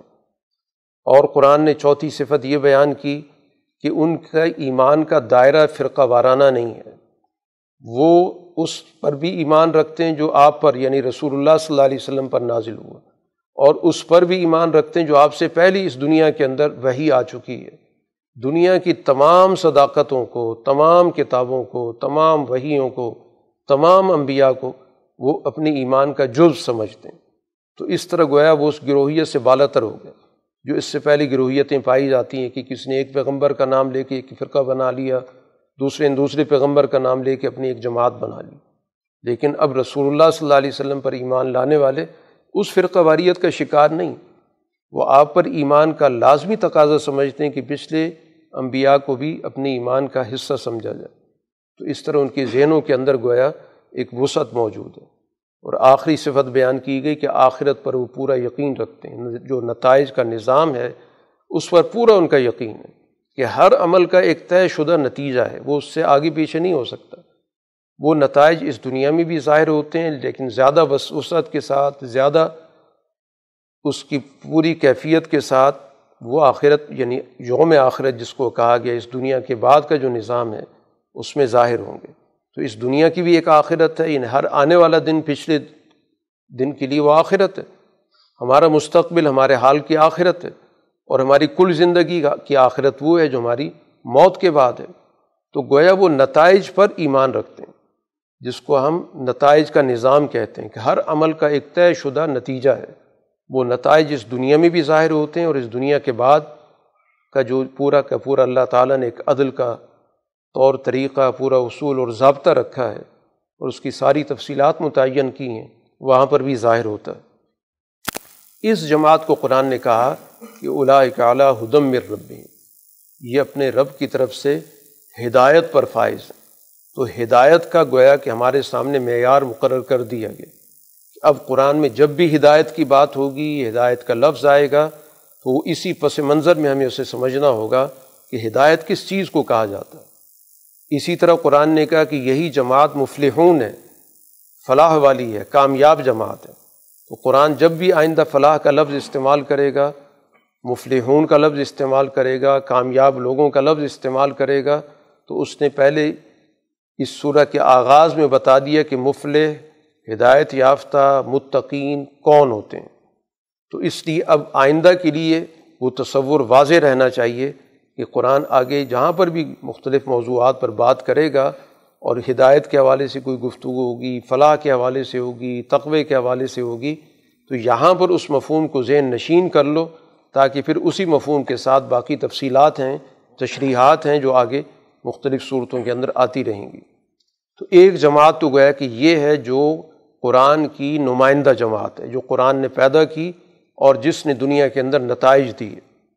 اس کے مقابلے پر بھی قرآن مخالف جماعتوں کا بھی تعارف کرا رہا کہ کوئی بھی انسانی معاشرہ ہوگا، وہاں پر اس طرح کے رویے، اس طرح کی سوچیں رکھنے والی جماعتیں موجود ہوں گی۔ یہ ایسا نہیں ہے کہ کسی خاص دور کی کوئی کہانی ہے۔ ہر دور کے اندر جب بھی قرآن کے نظام کو قائم کرنے کی جد وجہد اختیار کی جائے گی۔ وہاں پر ایک جماعت تو اس فکر کو قبول کر کے اس کی عملی تقاضوں کو سوسائٹی کے اندر نافذ کرنے کی جد وجہد کر رہی ہوگی اور ایک اس کے مقابلے پر جماعت ہوگی جس کو ان الزین کفر و قرآن نے کہا کہ جو کفر کا ارتکاب کرتے ہیں۔ تو یہاں پر بھی قرآن کفر کا تعین کر رہا ہے کہ آئندہ کفر کی بات ہوتی رہے گی، کافر کا لفظ استعمال ہوتا رہے گا۔ تو ہوتا کون ہے کافر؟ قرآن نے بتا دیا کہ جو کسی بھی حقیقت کو قبول کرنے کے لیے تیار نہیں ہوتا۔ چاہے اس کو آپ کتنا ہی بتاتے رہیں، سمجھاتے رہیں، انجام ان غلط کاموں کا بتاتے رہیں، ڈراتے رہیں، وہ ٹس سے مس نہیں ہوتے۔ گویا کہ بہت ہی اپنے مفادات کے ساتھ جڑے ہوئے لوگ ہوتے ہیں۔ وہ سچائی کو قبول کرنے کے لیے تیار ہی نہیں ہوتے۔ وہ کسی بھی طور پر کسی حقیقت کا سامنا نہیں کرنا چاہتے۔ سواؤن علیہم انضر تو ہم ام لم تنظر ہوں ان کے لیے بالکل برابر ہے کہ آپ ان کو انظار کریں۔ انظار کا مطلب یہ ہے کہ اعمال کے جو برے نتائج آپ ان کو بتائیں کہ جس راستے پر چل رہی یہ تباہی کا راستہ ہے۔ یہ جو سرمایہ پرستی ہے، اس کے نتیجے میں کبھی بھی سوسائٹی کے اندر خیر اور بھلائی نہیں پیدا ہو سکتی۔ اس کا نتیجہ تباہی کی صورت میں نکلے گا۔ اسی وجہ سے کفر در حقیقت یہ عربی زبان کا لفظ ہے، حقائق چھپانے کو کہتے ہیں۔ کہ جو حقیقت ہے اس کو وہ چھپا دیتے ہیں۔ اس کا مطلب یہ ہے کہ پہلے وہ حقیقت کو سمجھتے ہیں کہ یہ حقیقت ہے، لیکن یہ ہمارے مفاد کے خلاف ہے۔ اگر اس کو ہم قبول کریں گے تو ہمیں بہت سارے اپنے مفادات سے دستبردار ہونا پڑے گا۔ ہمیں سچائی کو قبول کرنا پڑے گا۔ تو اس پر وہ پردہ ڈالتے ہیں، اس کو چھپاتے ہیں۔ اس لیے قرآن کہتا ہے کہ ان کے دلوں پر پھر اللہ تعالیٰ کی طرف سے فیصلہ آخری آ جاتا ہے کہ ان کے سوچنے پر، ان کے سننے پر، ان کے دیکھنے پر مور لگ جاتی تو مور ہمیشہ اس پہ لگتی ہے جو جان بوجھ کے حقائق کا انکار کرتا ہے، جو تل جاتا ہے کہ میں نے کسی بھی صورت میں اس بات کو قبول نہیں کر اور اس چیز کا اس کو حقیقت میں عرفان ہوتا ہے کہ یہ ہے کیا چیز۔ ناواقفیت نہیں ہوتی، جہالت نہیں ہوتی۔ تو جہالت کا انکار اور چیز ہے۔ ناواقفیت کے بنیاد پر کسی چیز کو قبول نہ کرنا وہ اور چیز ہے۔ جس کو قرآن کافر کہتا ہے تو کافر در حقیقت سچائی کو پوری طرح سمجھ رہا ہوتا ہے کہ یہ سچ ہے، یہ دیانت ہے، یہ عدل ہے، یہ اللہ کا حق ہے، یہ بندے کا حق ہے۔ لیکن وہ ان تمام چیزوں کو قبول کرنے سے اس لیے پیچھے ہٹتا ہے، اس کا سرے سے انکار کر دیتا ہے کہ وہ اس کے نتائج کے مطابق اپنے اندر تبدیلی نہیں پیدا کرنا چاہتا۔ وہ اس مفاد سے جس پر اس کا قبضہ ہے اس سے پیچھے نہیں ہٹنا چاہتا۔ وہ جس چیز کو پوری طرح اپنے قبضے و گرفت میں لے چکا ہے، چاہے اس کے پاس اختیارات ہیں، وسائل ہیں، اقتدار ہے، حکومت ہے، ان سب چیزوں کو وہ چھوڑنا نہیں چاہتا۔ تو اس لیے وہ سچائی کا انکار کر دیتا۔ اس سے اپنی لا علمی کا اظہار کر دے گا، اس پہ کوئی اعتراض کر دے گا۔ تو اس لیے کفر گویا در حقیقت وہ جماعت بنتی ہے جو واقعتاً چیزوں کا پوری طرح ادراک کرتی ہے اور پھر اس کو اس لیے ترک کر دیتی ہے اس کا انکار کرتی ہے، اس کے مقابلے پر آ جاتی ہے کہ اس کو سمجھتی ہے کہ اس کے نتیجے میں ہمیں بہت ساری چیزیں جو اس وقت ہمارے ہاتھوں میں ہیں، ہمیں ان سے اپنے ہاتھ دھونے پڑیں گے۔ قرآن نے تیسری جماعت کا بھی ذکر کیا۔ یہ بھی انسانی معاشرے کے اندر موجود ہوتی ہے کہ جو حقائق کو پوری طرح سامنے نہیں لاتی، جو چیزوں کو آگے پیچھے کر دیتی۔ بظاہر دعویٰ رکھتی ہے، لیکن دعوے کے جو تقاضے ان کو پورا نہیں کرنا چاہتی۔ جس کو قرآن کہتے ہیں، یہ وہ لوگ جو دعویٰ کرتے ہیں اللہ پر بھی ایمان لائے، آخرت پر بھی ایمان لائے۔ اب اس کے بعد جو اس کی عملی تقاضے بنتے، وہ اس پہ پورا نہیں اترنا چاہتے اس لیے قرآن نے کہا، ماں ہم بمومنین وہ مومن نہیں ہے حالانکہ وہ تو زبان سے کہہ رہے ہیں۔ کہ ہم اللہ پر ایمان لائے، ہم آخرت کے دن پر ایمان لائے، اور یہ دو ایمان کی سب سے دو بڑی بنیادی اساس ہے ہی یہی، اسی کو ایمان کہتے ہیں، کہ اللہ کی ذات پہ ایمان لایا جائے، اور اس اللہ کے نظام عدل پر جو آخرت کی صورت میں موجود ہے، اس پہ ایمان لایا جائے۔ لیکن جو اس کے عملی تقاضے بنتے ہیں سوسائٹی کے اندر، وہ ان کو پورا نہیں کرنا چاہتے، کہ اس کے نتیجے میں سوسائٹی کے اندر اس کا ایک نظم و ضبط قبول کریں۔ اس کا جو شریعت کا نظام ہے وہ قبول کریں، اس کی سیاست کو غالب کریں۔ جو وہ تزکیے کا اخلاق کا ایک نظام دیتا ہے، اس کے مطابق اپنا تزکیہ کریں، اپنے اخلاق کو درست کریں۔ ان سب چیزوں کو نہیں کرنا چاہتے۔ اس لیے قرآن کا ماہم بمومن مومن نہیں ہے اس لیے کہ یخاد اللہ، ان کا پورا کا پورا اس عمل کا مقصد کیا ہے؟ لوگوں کو دھوکے میں رکھنا۔ دھوکہ دہی، کہنا کچھ اور کرنا کچھ۔ تو اپنے مفادات کو بچانے کے لیے وہ تأثر یہ دیتے ہیں کہ وہ ایمان والی جماعت کا حصہ ہیں۔ ان کے ہم نوا ہیں، ان کے ساتھ شریک ہیں۔ تو اس لیے اس کو سمجھنا بہت زیادہ ضروری ہے۔ اور حقیقت یہ ہے کہ یہ سمجھ رہے ہیں کہ ہم اللہ کو یا ایمان والی جماعت کو کسی دھوکے میں رکھ رہے ہیں۔ حقیقت یہ ہے کہ وہ اصل میں اپنے آپ کو دھوکے میں رکھ رہے ہیں۔ کیونکہ حقائق واضح ہو جائیں گے اور ان لوگوں کا جو بھی دھوکہ ہے ان کی جو بھی ان کی فریب کاری ہے وہ واضح ہو جائے گی، کیونکہ دھوکہ زیادہ عرصے نہیں چلتا۔ فریب کچھ وقت کے لیے تو انسان، کسی انسان کو متاثر کر سکتا ہے، لیکن پورے فریب پہ ایک سسٹم چل جائے تو جتنا معاشرے کا شعور بلند ہوتا چلا جاتا ہے، ایسے لوگوں کے کرتوت لوگوں کے سامنے واضح ہوتے چلے جاتے ہیں۔ اس کا انہیں شعور نہیں ہے جس کو قرآن کہہ رہا ہے۔ وما یا شعور وہی سمجھ نہیں رہے کہ جس راستے کو یہ اختیار کر رہے ہیں، اس راستے میں ان کی بھلائی نہیں ہے۔ یہ کچھ وقت کے لیے شاید ان کا مفاد پورا ہو جائے۔ لیکن مستقبل کے اندر یہ لوگوں کی نظروں میں گریں گے۔ ان پر لوگوں کا اعتماد ختم ہو جائے گا۔ ان کے ساتھ کوئی بھی راہ و رسم نہیں رکھے گا۔ ان سے ہر آدمی چوکنا رہے گا۔ تو یہ گویا کہ وقتی طور پر اپنی اس حکمت عملی پہ بہت زیادہ نازاں ہیں، بہت زیادہ فخر کرتے ہیں۔ اس پر بہت زیادہ ان کو گھمنڈ ہے۔ لیکن یہ سب سے بڑی ان کی بے شعوری ہے۔ اور وجہ اس کے قرآن نے بتایا کہ فی قلوب مرض، ان کے دلوں میں بیماری ہے، مرض ہے۔ اب مرض کیا ہے کہ اپنے آپ کو بڑا سمجھنا، مرض کیا ہے کہ ہم زیادہ سے زیادہ فائدے حاصل کریں۔ اور اس کے بعد یہ حرکت کر کے کہ بظاہر ایمان کا دعویٰ کر کے بجائے اس کے کہ ایمان سے اس مرض کا علاج ہوتا۔ لیکن چونکہ یہ ایمان لانے کا عمل مفادات کے تابع ہے تو نتیجہ یہ نکلا کہ یہ مذہب پرستی ان کے اس مرض میں اضافہ کر دی گویا فاسد مذہب سوسائٹی کے اندر انسانی اخلاق کو مزید بگاڑتا ہے۔ حالانکہ مذہب کا جو صحیح تصور ہے، وہ اخلاق کو درست کرنے کا لیکن اگر آپ یہ دیکھتے ہیں کہ ایک مذہب کو ماننے والا یا اس کا دعویٰ کرنے والا بد اخلاق ہے، تو اس سے پتہ چلتا ہے کہ اس کا فاسد مذہب ہے۔ کیونکہ فاسد مذہب کی قرآن نے علامت بتائی۔ کہ جو پہلے سے ایک مرض موجود ہوتا ہے، مذہب قبول کرنے کے بعد فضاد اللہ مرضا، وہ مرض مزید بڑھ جاتا ہے۔ تو یہی گویا کہ فاسد مذہب پرستی اسی کو کہا جاتا ہے کہ مذہب کا ایک غلط استعمال۔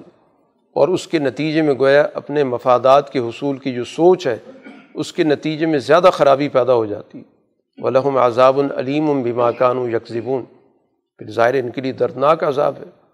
تو بڑی تفصیل کے ساتھ گویا کہ قرآن حکیم نے یہاں پر ان کے اس رویوں کا ذکر کیا کہ یہ سوسائٹی کے اندر ان سے کہا جاتا ہے فساد مت مچاؤ، کیونکہ یہ جو رویہ اس سے سوسائٹی کے اندر فساد پیدا ہوتا ہے کہ تمہارے نظریات کچھ ہوں، مقاصد کچھ ہوں، رویے کچھ ہوں، مفادات کچھ ہوں طریقۂ کار کچھ ہو یعنی ہر چیز کے اندر دوغلا پن تو سوسائٹی میں فساد اسی چیز کو کہا جاتا ہے۔ اور اس کو وہ تعبیر کرتے ہیں کہ ہم تو مسئلے ہیں، ہم تو حالات کو درست کرنے والے ہیں، ہم تو لوگوں کے درمیان تعلقات بہتر کرنے والے ہیں۔ ہم ہر ایک کے ساتھ ہم آہنگی پیدا کر دیتے ہیں۔ ان کے ساتھ ملتے ہیں تو ان جیسے ہو جاتے ہیں، ان کے ساتھ ملتے ہیں تو اس جیسی بات شروع کر دیتے ہیں۔ اس کو وہ اصلاح کا نام دے رہے ہیں۔ تو قرآن کہتے ہیں، یہ اصلاح نہیں ہے، یہ فساد ہے۔ اصلاح اس چیز کو نہیں کہتے کہ جس مجلس میں جائیں ویسی بات شروع کر دیں۔ ظالم کے ساتھ بھی اور مظلوم کے ساتھ بھی چل رہے ہیں۔ اسی کو تو فساد کہا جاتا ہے۔ تو فساد کو مٹانے کا طریقہ یہ ہے کہ ظالم کی بطور ظالم پہچان ہونی چاہیے۔ مظلوم کی بطور مظلوم پہچان ہونی چاہیے اور پھر اس کے بعد مظلوم کا ساتھ ظالم کے خلاف دینا چاہیے۔ یہ کیا کہ دونوں طرف تعلقات رکھ کے اور اس کو کہا جائے کہ ہم نے تو سوسائٹی کے اندر ہم آہنگی پیدا کی ہوئی ہے۔ تو ظالم و مظلوم کے درمیان ہم آہنگی کیا ہوگی؟ وہ سوائے اس کے کہ ظالم کے اب ہاتھ مضبوط کر رہے ہیں۔ آپ سوسائٹی کے اندر مظلوم کی طاقت کو کمزور سے کمزور تر کر رہے ہیں۔ اپنا سارا وزن اس طبقے کی طرف ڈال رہے ہیں کہ جو ظلم کر رہا ہے۔ اس کو اصلاح نہیں کہا جا سکتا۔ تو یہ در حقیقت فساد ہے جو اصلاح کے روپ میں کی جاتی ہے۔ تو اس لیے یہ بھی گویا کہ نفاق کی علامت ہوتی ہے۔ اور اسی طرح جب ان سے یہ کہا جاتا ہے کہ معیار ایمان کا وہ ہے کہ جو یہ سچی جماعت ایمان لے کر آئی ہے۔ تو ان کو وہ تعبیر کرتے ہیں کہ یہ تو احمق لوگ ہیں، ان کو تو اپنے مفادات کا خیال ہی نہیں ہے۔ یہ تو قربانی دینے والے لوگ ہیں۔ تو قربانی دینے کے عمل کو وہ حماقت سے تعبیر کر رہے ہیں۔ اور اپنی حکمت عملی کو وہ عقلمندی سے تعبیر کر رہے ہیں کہ دیکھیں ہم کیسے رہ رہے ہیں کہ ہر ایک کے ساتھ ہماری بنی ہوئی ہے۔ ہر ایک کی نظر میں گویا ہمارا ایک وقار مقام ہے۔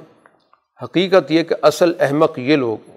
یہ کچھ دن کی بات ہے اور اس کے بعد یہ سوسائٹی کی نظروں میں اتنے گریں گے، اتنے حقیر ہوں گے کہ ساری کی ساری جو ان کے عقل و دانش جس پہ ان کو بہت زیادہ اعتماد ہے، وہ لوگوں کے سامنے کھل جائے گا کہ نہایت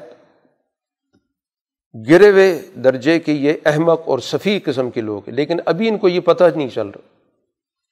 اسی طرح یہ اہل ایمان سے ملتے ہیں تو ایمان والے بن جاتے ہیں۔ جب اپنے شیاطین سے جا کے ملتے ہیں کہتے ہیں ہم تو تمہارے ساتھ، ہم تو ان کے ساتھ ویسی مذاق کر رہے ہیں۔ تو یہ تفصیل کے ساتھ گویا کہ تین جماعتوں کا قرآن نے تعارف کرا دیا کہ جب بھی قرآنی فکر پر سوسائٹی میں کام شروع ہوگا جد وجہد ہوگی اور جد وجہد ہوتی رہی ہے تو تین طرح کی جماعتیں وہاں ضرور ہوں گی اور ان کی پہچان حاصل کرنا بہت ضروری ہے۔ اب قرآن کا منشا اس معاشرے کے اندر ہے کیا؟ کہ اب اس کا بنیادی طور پر پیغام کیا ہے؟ تو اس کو قرآن نے بیان کیا، یا یوحنا صعبد ربکم الزی خلقکم۔ کہ کل انسانیت کو مخاطب کر کے اس سوسائٹی کے اندر ایک ایسا نظام پیدا کرنا کہ جس میں غیر اللہ کی غلامی کی تمام شکلیں ختم ہو جائیں۔ صرف اللہ کی بندگی۔ اور اللہ نے بھی اپنا تعارف ربوبیت کے حوالے سے کرایا کیونکہ سوسائٹی کے اندر غلامی کا راستہ یہیں سے کھلتا ہے کہ لوگ وسائل پر قبضہ کر لیتے ہیں اور پھر اس کے نتیجے میں لوگوں کو اپنا غلام بناتے ہیں۔ کیونکہ رزق جس کے ہاتھ میں چلا جاتا ہے، تو باقی لوگ اپنی رزق کی ضرورت کو پورا کرنے کے لیے اپنی آزادی کا سودا کرتے ہیں۔ تو اس لیے کہا ربوبیت دنیا کے اندر کسی کی بھی نہیں ہے، صرف ایک ہی ذات رب ہے۔ اس لیے جب وہ رب ہے تو پھر بندگی کا تعلق بھی اسی سے ہوگا۔ نہ کوئی اور رب ہے، نہ کسی اور کی غلامی اور بندگی ہو سکتی ہے۔ تو گویا عبادت رب در حقیقت انسانی معاشرے کی آزادی کا پیغام ہے۔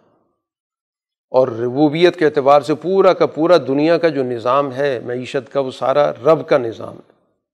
اسی نے پیدا بھی کیا، خلقت کے اندر کوئی بھی شریک نہیں ہے۔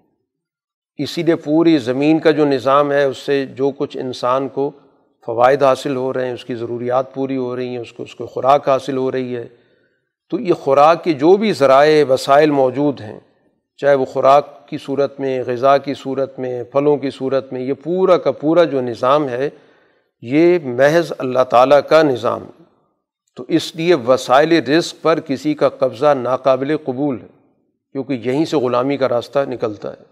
غلام اسی طرح قومیں بنائی جاتی ہیں کہ ان کے پہلے وسائل چھین لیے جاتے ہیں۔ جب وسائل چھین لیے گئے تو اس کے بعد ان کی غلامی لازمی طور پر ہوتی ہے۔ وہ اپنی سیاسی محرومیوں کے ساتھ اپنی معاشی ضرورت پوری کرنے کے لیے ہر قسم کے سودے کے لیے تیار ہو جاتے تو تو اس لیے سب سے پہلا اور بنیادی پیغام یہی ہے کہ اپنے رب کی بندگی اختیار کرو اور اس دنیا کے اندر غیر اللہ کی غلامی کی ہر شکل کا انکار کرو۔ تو یہ ایک بنیادی گویا کہ ہمیں نظریہ دے دیا کہ اس نصب العین کے قیام کے لیے ایمان والی جماعت نے کام کرنا ہے۔ اور اس مقصد کے لیے قرآن حکیم دیا گیا۔ قرآن حکیم جو اس دنیا کے اندر یہ نصاب ہے، اس غلامی کو ختم کرنے کے بعد آزادی کا نصاب ہے کیا؟ وہ آزادی کا نظام کس ضابطے پر، کس ضابطے پر قائم ہوگا؟ تو وہ قرآن کا نظام ہے۔ اور اس قرآن کا یہ نظام دنیا کو یہ چیلنج کر رہا ہے۔ کہ یہ اتنا جامع اور منظم نظام ہے اس کے پاس کہ فتو بصورت مسلی کہ اس کے کسی بھی ایک حکم کے حوالے سے، کسی بھی شعبے کا ایک حکم لے لو۔ اس کا کوئی سیاسی قانون لے لو، اس کا کوئی معاشی قانون لے لو، اس کا کوئی اخلاقی قانون لے لو۔ اس سے بہتر کوئی قانون تمہارے پاس ہے تو وہ لے آؤ، کسی بھی شعبے کے اندر۔ اس لیے قرآن کہتا ہے، اس جیسی کوئی ایک صورت لے آؤ۔ تو صورت کیا ہے؟ وہ ایک بنیادی مضمون کو بیان کرنے کے لیے اللہ تعالیٰ نے جو تقسیم کیا قرآن کے مضامین کو، اس کو صورتوں کی صورت میں ذکر کیا گیا۔ تو ان صورتوں کے اندر مختلف مضامین ہیں۔ قرآن کہتا ہے، کوئی بھی مضمون لے لو۔ اس نے مکمل اختیار دے دیا تم چاہتے ہو کہ میں قرآن کے مقابلے پر اخلاق کے اندر کوئی اس سے بہتر قانون پیش کر سکتا ہوں۔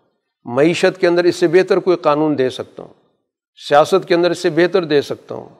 دنیا کے اقوام کے تعلقات کے حوالے سے اس سے بہتر میرے پاس کوئی ضابطہ موجود ہے۔ تو لے آؤ ضابطہ۔ تو یہ تو قرآن کا چیلنج موجود ہے کہ اس کی فکر کا کوئی بھی شعبہ لے کر قرآن کے مقابلے پر آنا چاہتے تو آ جاؤ۔ تو اس لیے گویا کہ قرآن کی جو دعوت ہے وہ محض لوگوں کے ذہنوں کو بانجھ بنا کر قبول کروانے کی نہیں ہے۔ وہ تو ان ذہنوں کو بیدار کر رہا ہے اور اس کے بعد اس بیداری کو باقاعدہ لوگوں کے سامنے اس کو دعوت کی صورت میں پیش کر رہا ہے کہ قرآن دعوت دیتا ہے تمام سوچنے والے لوگوں کو کہ اگر وہ یہ سمجھتے ہیں کہ اس کتاب کے جو نتائج ہیں اس میں کوئی شک ہے، تو پھر اپنا کوئی نظام لے آئیں، اپنی کوئی فکر لے آئیں، اس پر کوئی نظام بنا کے ہمیں دکھا دیں۔ اور اس کے ساتھ جس سے بھی تعاون لینا ہے سب کو ساتھ شریک کر لیں۔ تو یہ گویا کہ قرآن حکیم نے اپنا تعارف کرا دیا کہ اس کی اساس پہ وہ سوسائٹی کو قائم کر رہا ہے اور اس کے پاس ایک اعلیٰ فکر موجود ہے اور اس کو اپنے اعلیٰ فکر کے حوالے سے پوری طرح یہ اطمینان ہے، اعتماد ہے کہ اس سے بہتر کوئی فکر موجود نہیں، کیونکہ یہ اللہ کی فکر ہے، دی ہوئی انبیاء کے ذریعے آئی ہے اور اس نے اس دنیا کے اندر عملاً ایک معاشرہ اور ایک نظام قائم بھی کی ہے اور ایک طویل عرصے تک دنیا نے اس نظام سے استفادہ بھی کی ہے اب قرآن حکیم ظاہر چونکہ انسانی معاشرے کو مخاطب کرتا ہے تو اب قرآن مخاطب جب کرے گا تو انسانی فہم کے مطابق مثالیں بھی بیان کرتا ہے۔ اب جب مثال بیان کی جاتی ہے تو ہمیشہ اہل عقل اس مثال کے مقصد پہ توجہ دیتے ہیں۔ مثال کی تفصیل میں کوئی نہیں الجھتا۔ عقل اسی چیز کو کہا جاتا ہے۔ وہ بیوقوف اور احمد قسم کے لوگ ہوتے ہیں جو مثال کو لے کر بیٹھ جاتے ہیں کہ مثال کیا ہے۔ اب قرآن نے کہیں پر مکھی کی، مچھر کی مثال دی۔ تو اس سے وہ ثابت کیا کرنا چاہتا ہے، سمجھانا کیا چاہتا ہے؟ اصل مقصد تو وہ چیز ہوتی جو سمجھانا مقصود ہوتا ہے۔ اب یہ اس چیز میں کہ قرآن اللہ کی کتاب ہے، اس میں مکھی کا ذکر کیوں آ گیا، مچھر کا ذکر کیوں آ گیا؟ تو یہ ان کی گویا کہ بہت ہی کم فہمی اس سے پتہ چلتا ہے کہ ان کی سمجھ تو بہت ہی پست ہو گئی۔ مثال کا مطلب وہ بذات خود چیز تو نہیں ہوتی۔ مثال کا مطلب تو ایک اعلیٰ فکر سمجھانی ہوتی ہے۔ آپ کوئی بھی فارمولہ سمجھاتے ہیں، کوئی قانون سمجھاتے ہیں، اصل تو وہ قانون فارمولہ ہوتا ہے۔ مثال تو اس چیز کے لیے ہوتی ہے کہ تاکہ ہم اس تک جلدی سے پہنچ سکیں، ہم اس کے ذریعے ایک بڑی بات کو سمجھ سکیں۔ تو اب اگر اس مثال کو بنیاد بنا کے کوئی شخص بیٹھ جائے گا، تو ظاہری اس کی نادانی یا کم عقلی یا اس کی کم فہمی کی دلیل ہے۔ یا جس کو قرآن حکیم کہتا ہے کہ یہ اس کے بھٹکنے کی دلیل ہے۔ اور بھٹکتا کون ہے؟ اس کو بھی قرآن نے متعین کر دی کہ ہمیشہ وہ بھٹکتا ہے یا اللہ تعالیٰ اس کو سیدھا راستہ نہیں دکھاتا جس کو قرآن کہتا ہے فاسق لوگ ہیں، جو قانون توڑنے والے لوگ ہیں۔ جو اللہ سے کیے گئے عہد کو توڑتے ہیں، جن چیزوں کو اللہ تعالیٰ نے جوڑنے کا حکم دیا ہے کہ سوسائٹی کے رشتے ناطے انسانوں کے جوڑنے چاہیے۔ انسانی معاشرے کو تقسیم نہیں ہونا چاہیے۔ ان رشتوں، نعتوں کو توڑتے ہیں، فرقوں میں بانٹتے ہیں، نسلوں میں بانٹتے ہیں، زبانوں میں بانٹتے ہیں۔ اور زمین کے اندر فساد مچاتے ہیں۔ اب یہ جو لوگ ہیں، ان کو قرآن فاسق کہتا ہے۔ اور فاسق کے بارے میں کہہ دی کہ پھر ان کو اللہ تعالیٰ ہدایت نہیں دیتا، کیونکہ ان نے تو سوسائٹی کا سارا تانا بانا توڑ دیا، سارا شیرازہ توڑ دیا۔ سوسائٹی کے اندر لوگوں کے رشتے ناطے توڑ دیے، گروہوں میں ان کو بانٹ دیا۔ اس کے نتیجے میں ان میں فساد پیدا کر دیا۔ یہی لوگ خسارے والے ہیں۔ اب قرآن اس دنیا کے اندر اپنی فکر کے لیے باقاعدہ ایک سسٹم بھی رکھتا ہے۔ اس کے لیے اس انسان کو اس دنیا کے اندر ذمہ داری دی گئی، جس کو قرآن خلافت سے تعبیر کرتا ہے۔ یہ انسان اس دنیا کے اندر خلافت کے منصب پر فائز ہے۔ خلافت کا مطلب یہ کہ اس دنیا کے اندر باقاعدہ اس نے سسٹم کو قائم کرنا۔ یہ محض واض و نصیحت کی یا اخلاقی تعلیم و تلقین کی کتاب نہیں ہے۔ یہ اس دنیا کے اندر انسان کا وجود ہوا ہی اس لیے کہ اس نے اس پورے معاشرے کو اور اس دنیا کے نظام کو، اس زمین کے نظام کو چلانا ہے۔ اس نظام کو اس نے باقاعدہ منظم طریقے سے آگے لے کر چلنا۔ ہے ایک وہ نظام ہے جو کائنات کے اندر موجود ہے۔ وہ کائنات بڑے ہی منظم طریقے سے اللہ تعالیٰ ملائکہ کے ذریعے اس کو قائم کیے ہوئے اس کے اندر آپ کو ایک پورا کا پورا ایک سسٹم نظر آ رہا ہے۔ اس دنیا کا نظام چلانے کے لیے اس انسان کو ذمہ داری دی گئی۔ اسی وجہ سے اللہ تعالیٰ نے اپنے اس ارادے کا اظہار کیا کہ میں زمین کے اندر ایک خلیفہ مقرر کر رہا ہوں۔ اب یہ اللہ نے فرشتوں کے اندر باقاعدہ اس کا تذکرہ کیا۔ اسی سے اندازہ ہوتا ہے کہ اللہ تعالیٰ کس طرح کا سسٹم چاہتا ہے۔ ورنہ اللہ تعالیٰ خود مختار ہے، قدرت رکھتا ہے، فرشتے بھی اسی کی مخلوق ہیں، وہ ان سے کسی مشاورت کا محتاج نہیں ہے۔ ان کو اعتماد میں لینے کا وہ پابند نہیں ہے کہ پہلے ان کو اعتماد ملے۔ یہ تو سمجھانا مقصود ہے کہ سسٹم چلتا کیسے ہے اور اس دنیا کا نظام کیسے چلے گا۔ اس لیے اس نے اوپر کا جو بھی نظام رکھا ہوا ہے، جس کو ہم کائناتی نظام کہتے ہیں، اس میں بھی باقاعدہ اس نے فرشتوں کو ذمہ داریاں دی ہوئی ہیں۔ قرآن دوسری جگہوں پہ باقاعدہ تفصیلات بیان کر رہا ہے کہ وہ باقاعدہ ایک اللہ تعالیٰ کی طرف سے پروپوزل آتا ہے پروپوزل پہ بحث ہوتی ہے، اس کی تفصیلات طے ہوتی ہیں۔ بہرحال وہ کائنات کا اپنا ایک نظام ہے، لیکن اس دنیا کے اندر جو نظام ہے، اس کے اندر بھی اللہ نے اپنی اس منصوبے کو سب سے پہلے پیش کیے تاکہ اس منصوبے پر کوئی بھی سوال ہے وہ سامنے آ جائے۔ چنانچہ ملائکہ نے اس پہ سوال کیا، جس کو قرآن یہاں پہ ذکر کر رہا ہے کہ آپ ایسی مخلوق کو یہ ذمہ داری دے رہے ہیں کہ جو فساد کرے گی، خون بہائے گی۔ اور اس کے مقابلے پر ہمارے پاس جو صلاحیت ہے، وہ اللہ تعالیٰ کی کامل اطاعت کی۔ ہم اللہ کی تصویر بیان کرتے ہیں۔ تصویر کا مطلب یہ کہ ہم اللہ تعالیٰ کے اس پورے نظام کے اندر جو اللہ تعالیٰ کا کمال ہے اس کو ہم ظاہر کرتے ہیں۔ ہر قسم کے نقص کو اور عیب کی ہم نفی کرتے ہیں۔ تو ہم کو ہے اس دنیا کے اندر اللہ کی اطاعت کا ایک کامل نمونہ موجود ہے۔ اور اس کے مقابلے پر اس مخلوق کے اندر جو ہمیں آثار نظر آتے ہیں، جو اس کی سرشت نظر آ رہی ہے، وہ تو ہمیں فساد کی نظر آتی ہے۔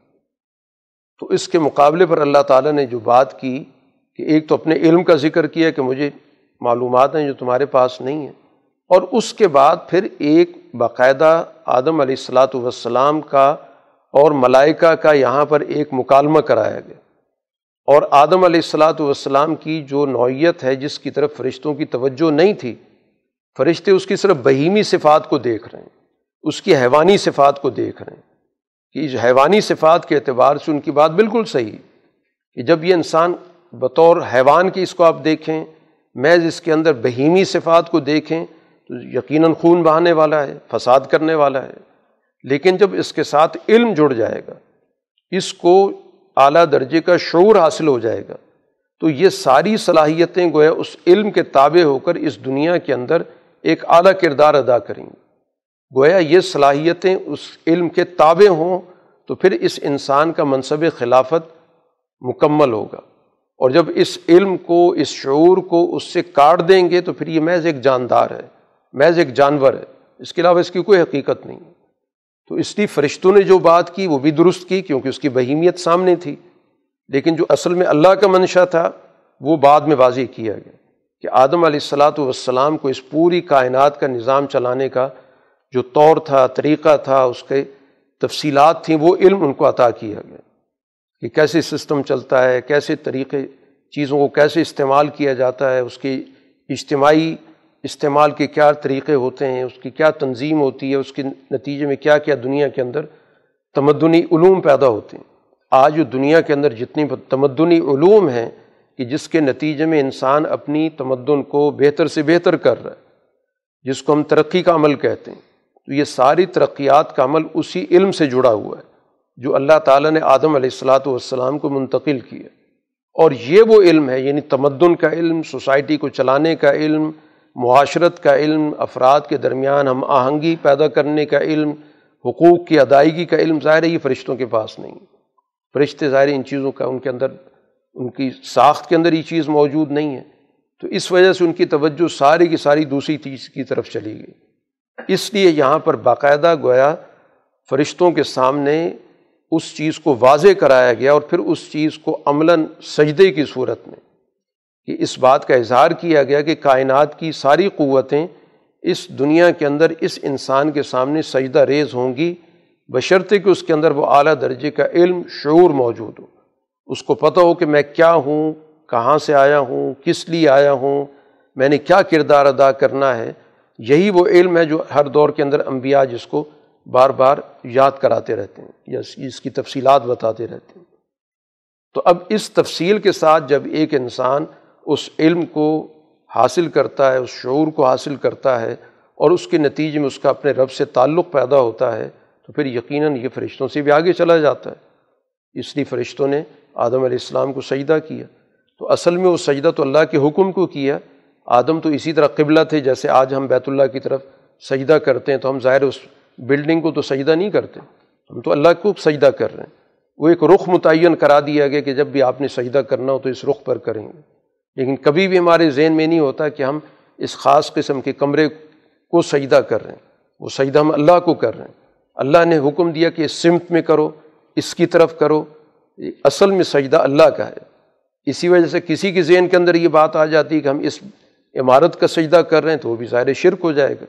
تو اس لیے سجدہ اللہ کو۔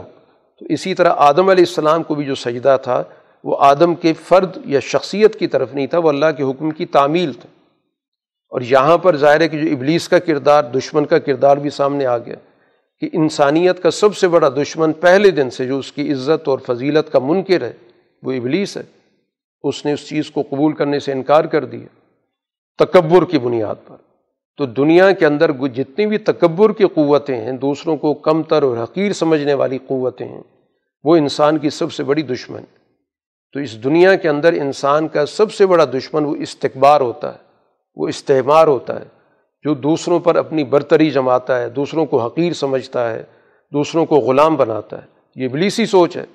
تو آدم علیہ السلاۃ والسلام کے مقابلے پر اس سوچ کا نمائندہ یہی شیطان ابلیس تھا، اس نے انکار کر دی۔ ابا وستقبر انکار بھی کیا اور محض انکار نہیں کیا، بلکہ تکبر کی بنیاد پر اس کے اندر یہ سوچ پیدا ہوئی۔ تو بہر قرآن نے اس چیز کو واضح کر دیا کہ آدم اور آدم کی اولاد کا جو سب سے بڑا دشمن ہے، اس کی عزت کو قبول نہیں کرتا، اس کی بالدستی کو قبول نہیں کرتا، جو مستقل طور پر اس کی عزت پر اور اس کی فضیلت پر حملہ آور رہتا ہے، وہ ابلیس اور ابلیس کی جماعت ہے۔ جو دنیا کے اندر مستقل طور پر اس کی فضیلت کی دشمن بنی ہوئی ہے۔ آدم علیہ السلاۃ والسلام کو اللہ تعالیٰ نے پھر اس کے بعد باقاعدہ اس دنیا کے حوالے سے رہنمائی دی کہ ان کا دنیا کے اندر جو وجود ہوگا یا یہ مخلوق پیدا کی گئی، یہ تمدن کے ساتھ پیدا کی گئی۔ اس لیے اس کی تمدنی ضرورت کے طور پر ہی اللہ تعالیٰ نے ان کے ساتھ ان کا جوڑا پیدا کر دی۔ تو یہیں سے یہ بات واضح کر دی گئی کہ تمدن اس انسان کی فطرت کے اندر موجود ہے۔ کہ آدم کے ساتھ ہی آدم کا جوڑا بھی پیدا کر دیا گیا ہوا کو بھی پیدا کر دیا گیا۔ تو تمدن کا انکار کر دینا، یہ در حقیقت انسان کی فطرت کا انکار کرنا۔ اب یہ تمدن کے تقاضے ہیں جو اس دنیا کے اندر بروئے کار آ رہے ہیں۔ تو ایک اعلیٰ درجے کا تمدن جنت کی صورت میں ان کو دکھا دیا گیا۔ کہ یہ وہ تمدن ہے جو اس دنیا کے حوالے سے انسان کے معراج ہونی چاہیے۔ وہی جنت ہے جس کو ظاہر ہے کہ ہمیشہ انسان اپنے سامنے بطور ہدف کے رکھتا ہے۔ تو وہ جنت کیا ہے؟ وہ آدم علیہ السلام کو دکھا دی گئی، اس میں ان کو رہائش پذیر رکھا گیا۔ لیکن ساتھ ہی یہ بھی بتا دیا گیا کہ اس جنت کے حصول کے اندر سب سے بڑی رکاوٹ کیا ہے؟ وہ شیطانی قوت ہے۔ وہ مسلسل مختلف تدبیریں کرے گا، مختلف طریقۂ کار اختیار کرے گا۔ انسان کی سوچ کو ڈائیورٹ کرنے کی کوشش کرے گا۔ وہ برائی کو مزین کر کے پیش کرنے کی کوشش کرے گا۔ اس کی ساری کی ساری حکمت عملی یہ ہوگی اور اس نے وہی حکمت عملی آدم علیہ السلاۃ والسلام پر آزمائی بھی۔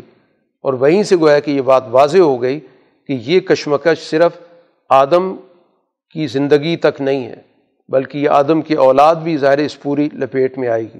اس لیے قرآن نے یہاں پر کہا بھی ہے کہ بعض حکم لبازن ادوف اہبت و بعض حکم لبازن ادوف کہ جب اللہ تعالیٰ نے آدم علیہ السلاۃ والسلام اور اس ابلیس کی کشمکش کے بعد ابلیس نے بڑے مزین طریقے سے وہ چیز پیش کی کہ جس چیز سے اللہ تعالیٰ نے منع کیا وہ در حقیقت اس میں آپ کی بڑی کامیابی ہے اور اس کے اندر آپ کا ہمیشہ کا بقا ہے، اس نے دھوکہ دیا۔ تو اس کے بعد جو اللہ کا فیصلہ ہوا کہ آئندہ زندگی کے حوالے سے اب یہ کشمکش اس دنیا کے اندر جاری ہوگی۔ وہ کشمکش اس دن سے چل رہی ہے۔ ایک طرف شیطانی قوتیں ہیں اور ایک طرف حقیقی انسانی قوت جو اللہ کی ساتھ جڑی ہوئی، ان دونوں کی کشمکش اس وقت سے جاری ہے اور یہ ہمیشہ جاری رہے گی۔ تو شیطان ہمیشہ سے انسان کی فضیلت اور عزت کا دشمن ہے۔ کوئی بھی انسان ہو۔ حتیٰ کہ وہ انسان جو اللہ کا منکر بھی ہے، یہ شیطان اس کی عزت کی بھی درپے رہتا ہے۔ اس کو بھی بدنام کرتا ہے۔ اس کو بھی اس دنیا کے اندر فقر و فاقی مبتلا کرتا ہے۔ اس کو بھی فرونیت پر لے جا کر اس دنیا کے اندر برے انجام سے دو چار کرتا ہے۔ وہ کسی بھی انسان کا خیر خواہ نہیں ہے۔ بظاہر وہ وہ شیاطین جو انسانوں میں سے اس کی جماعت کا حصہ بھی بن جاتے ہیں، وہ ان کا بھی خیر خواہ نہیں وہ ان کو بھی دھوکہ دیتا ہے، ان کو استعمال کرتا ہے اعلی کار بناتا ہے اور جب مشکل وقت آتا ہے ان کو چھوڑ دیتا ہے۔ تو اس دنیا کے اندر فرعون بھی بیچارگی کی حالت میں گیا، پھر قارون بھی بیچارگی کی حالت میں گیا۔ ابو جہل بھی بیچارگی کی حالت میں گیا حالانکہ یہ ساری شیطانی جماعت کے ممبر تھے اور آج کے بھی بہت سارے شیاطین آپ کو نظر آئیں گے کہ مشکل وقت میں ان کا کبھی وہ ساتھ نہیں دیتا۔ حالانکہ اس کی جماعت کے ممبر ہوتے ہیں، اس کے لیے کام کرتے ہیں، اعلی کار بنتے ہیں، اس سے بڑھ کے شیطنت کے اندر بھی ایک دوسرے سے آگے مقابلہ کرتے ہیں۔ تو یہ گویا کہ قرآن نے پہلے دن سے بات واضح کر دی کہ یہ انسانی جماعت کا ایک دشمن، یہ قوت ہے اس کے ساتھ تمہاری کشمکش رہے گی، اس کی چالوں پہ نظر رکھنا، اس کی حکمت عملی کو سمجھنا، اور یہ ہمیشہ چیزوں کو بنا سنوار کے پیش کرے گا، یہ ہمیشہ دوست کے روپ میں آئے گا۔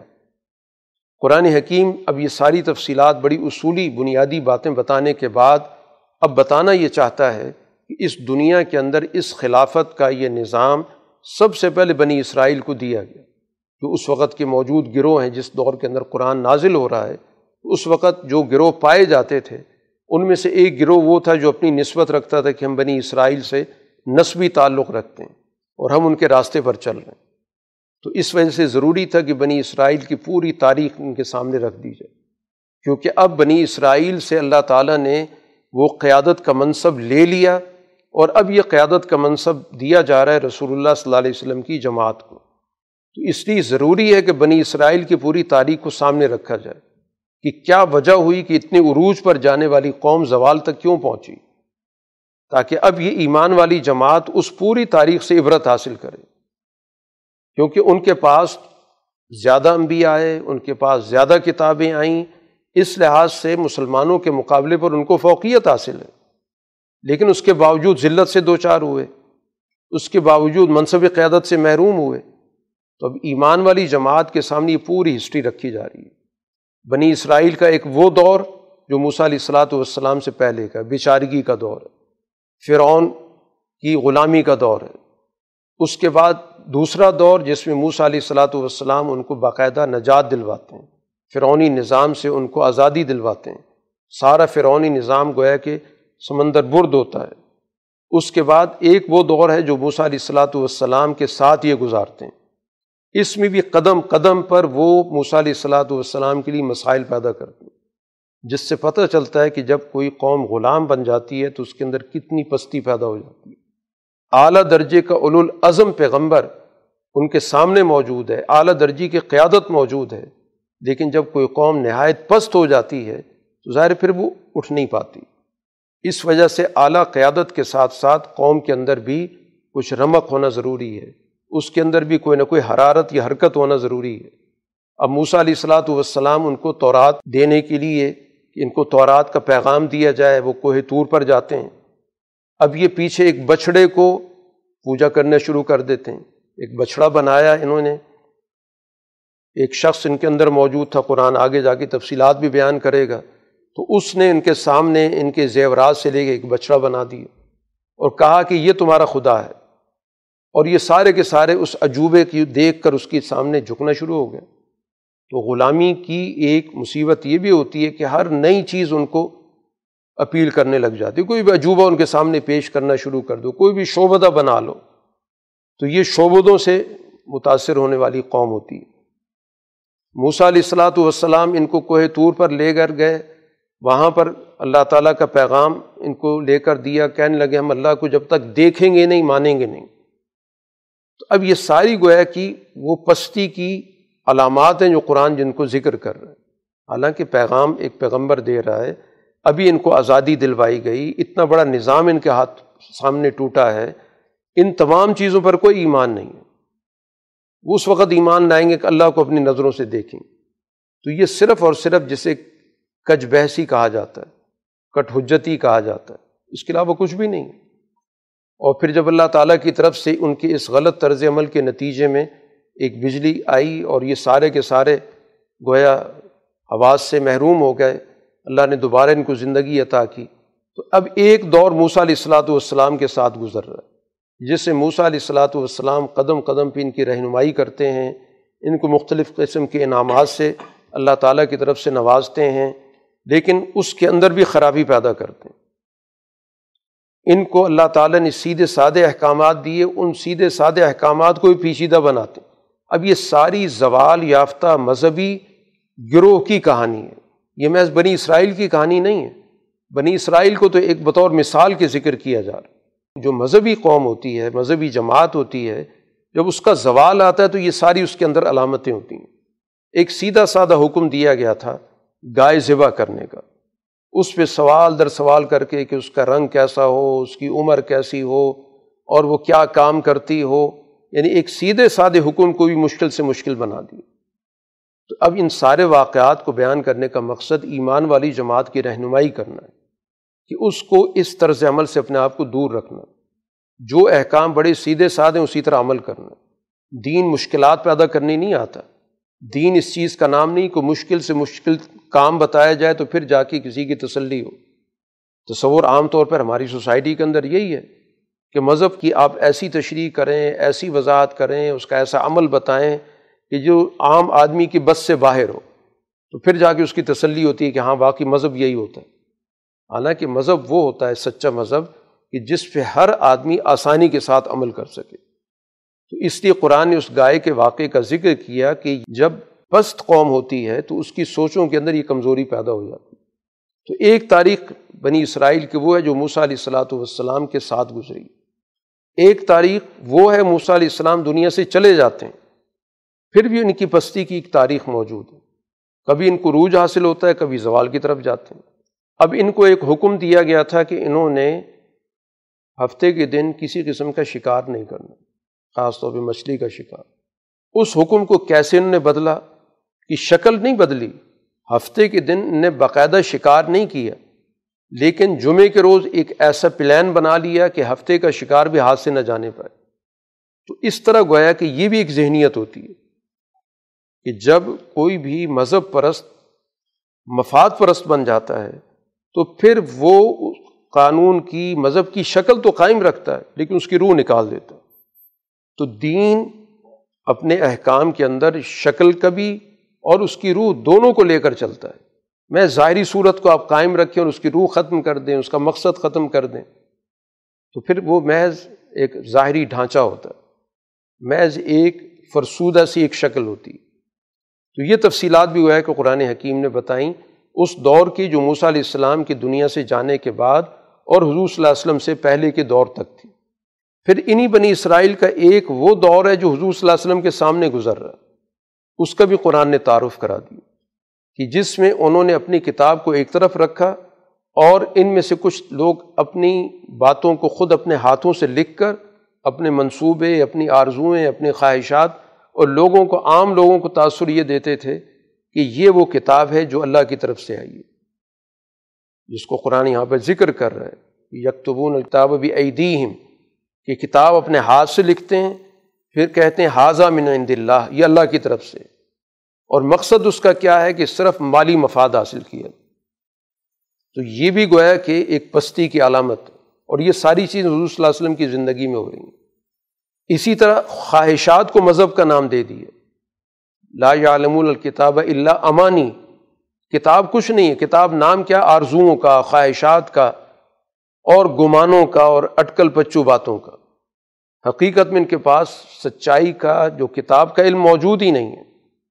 پھر اسی طرح کتاب کے اندر تحریف کر دینا، پڑھنا کچھ، بیان کچھ کرنا، الفاظ کچھ، مفہوم کچھ، یہ سارا کا سارا وہ عمل ہے جو اس وقت رسول اللہ صلی اللہ علیہ وسلم مدینہ کے اندر موجود ہیں۔ یہ مدنی صورت ہے۔ تو اس مدینہ کے معاشرے کے اندر جو صورت حال قرآن اس کا بھی تجزیہ کر رہے اسی طرح ان سے ایک میساک لیا گیا تھا۔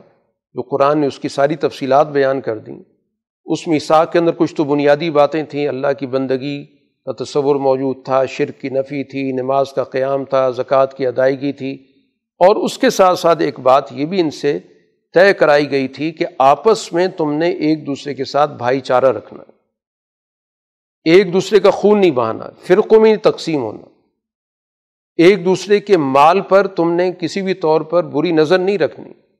کسی کو گھر بار سے بے دخل نہیں کرنا۔ یہ بھی گویا کہ ان کے دین کا ایک لازمی حصہ تھا کہ ایک ایسی معاشرت پیدا کرنی ہے، ایک ایسا سیاسی نظام پیدا کرنا ہے، ایک ایسی گویا کہ سوسائٹی پیدا کرنی ہے کہ جس میں بھائی چارہ ہو، جس میں تمام لوگوں کے حقوق محفوظ ہوں۔ کسی کی جان خطرے میں نہ ہو، کسی کا گھر بار خطرے میں نہ ہو۔ اور اسی کے ساتھ یہ بات بھی بتا دی گئی کہ اگر کسی موقع پر تمہارا کوئی آدمی جنگ کے نتیجے میں کسی دوسری قوم کے ہاتھ میں گرفتار ہو جاتا ہے، تو پھر اس کو گرفتاری سے نکالنے کے لیے اس کو کوئی فدیہ دینا پڑتا ہے، کوئی معاوضہ دینا پڑتا ہے، اس کو آزاد کرانا ہے۔ یہ پورا کا پورا گویا کہ ان کو ایک میساخ دیا گیا۔ اب کیا کیا انہوں نے؟ کہ خود یہ گروہوں میں بٹ گئے۔ حضور صلی اللہ علیہ وسلم جب تشریف لائے تو اس وقت بھی ان کے کئی گروہ تھے، تورات کے ماننے والوں کے۔ اور یہ آپس میں مسلسل جنگوں میں مصروف تھے۔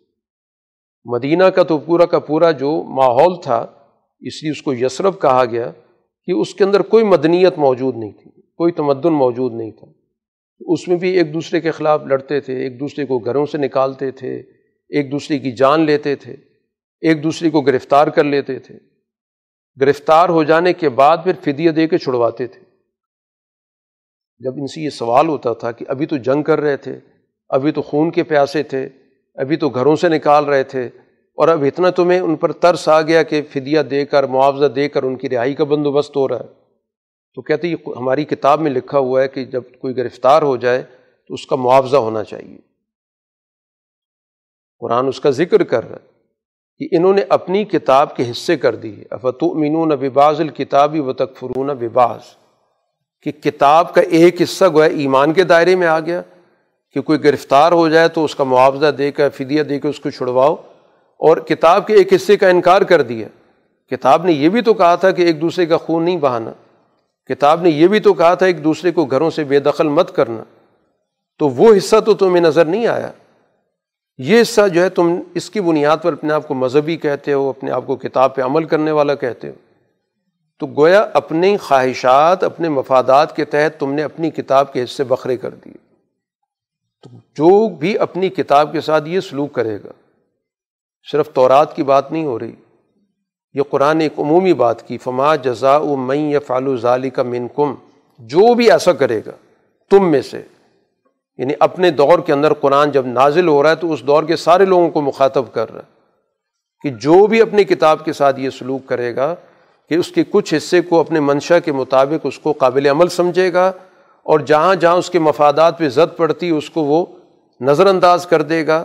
تو ایسی قوم کے ساتھ، ایسے مذہب پرستوں کے ساتھ دنیا کے اندر اللہ تعالیٰ کا جو معاملہ ہوگا خز یون فی الحیات دنیا دنیا کی زندگی میں ان کو رسوائی ملے گی۔ چاہے وہ تورات والے ہوں اور چاہے وہ انجیل والے ہوں اور چاہے وہ قرآن والے ہوں، کہ جو بھی اپنی کتاب کو اس طرح تقسیم کر دے گا۔ کہ ایک ایسا حصہ جو اس کی نظر میں اتنا زیادہ اس پہ دباؤ نہیں ڈالتا، جو اس کی نظر میں ایک بے ضرر سا حصہ ہے، اس پہ وہ عمل کر رہا ہے۔ اور جس پہ اس کے مفادات پہ زد پڑتی ہے، جس میں بہت ساری چیزوں پہ اسے کنٹرول کرنا پڑتا ہے، وہاں پر اس کو نظر انداز کر دیتا ہے۔ چاہے اس میں کسی کی جان لینی پڑی، جان بھی لے لیتا ہے۔ کسی کے گھر پہ حملہ کرنا پڑے، حملہ بھی کر دیتا ہے۔ کسی کی چیزوں پہ قبضہ کرنا پڑے، قبضہ بھی کر لیتا ہے۔ تو گویا ایک نیکی کا تصور تو موجود سوسائٹی کے اندر ہے، کچھ نہ کچھ خرچ کر دیا، کوئی نہ کوئی ایک رفاہی کام کر دیا، کسی خاص موقع پہ کوئی تہوار کا عمل کر دیا، اس موقع پر لوگوں کو کھانا کھلا دیا۔ اس طرح کی نیکیاں تو چلتی رہتی ہیں۔ لیکن جو بنیادی نیکی ہے کہ انسانی زندگیوں کی، انسانی حقوق کی، انسانوں کے جان و مال کی حفاظت، وہ نظر انداز کر دی۔ تو جو بھی اپنی کتاب کے ساتھ یہ سلوک کرے گا تو سوائے رسوائی کی کچھ بھی نہیں ہوگا اور قیامت کے روز اس سے بھی بڑا عذاب ملے گا۔ اسی طرح ان لوگوں نے رسول اللہ صلی اللہ علیہ وسلم کی زندگی میں آپ کو جاننے کے بعد کہ آپ واقعتاً ان کی کتاب کے مطابق آئے ہوئے پیغمبر ہیں۔ انکار کر دیے۔ فلم جا اہم ما عرفو پہچان لیا کہ آپ وہی پیغمبر ہیں۔ جو تورات جس کا ذکر کر رہی کہ تورات میں ذکر ہے کہ ایک نبی نے آنا ہے۔ اور اس کا اندازہ اس سے ہوتا ہے کہ جب بھی حضور صلی اللہ علیہ وسلم کی آمد سے پہلے ان کی جنگیں ہوتی تھیں، قرآن ذکر کر رہا ہے یستفت ہون الزین کفر کہ وہ فتح طلب کرتے تھے کافروں کے مقابلے پر، کہ وہ نبی آ جائے، ہم اس نبی کی قیادت میں اپنے دشمنوں سے جنگ کریں گے، غالب آئیں گے۔ اور جب وہی نبی آ گیا جس کا انہیں انتظار تھا انکار کر دیا صرف اس وجہ سے کہ ان کی نسل سے اس کا تعلق نہیں تھا۔ اس وجہ سے کہ وہ سب سے پہلے تو وہ باتیں کر رہا ہے جو ان کے مفادات کے خلاف ہے۔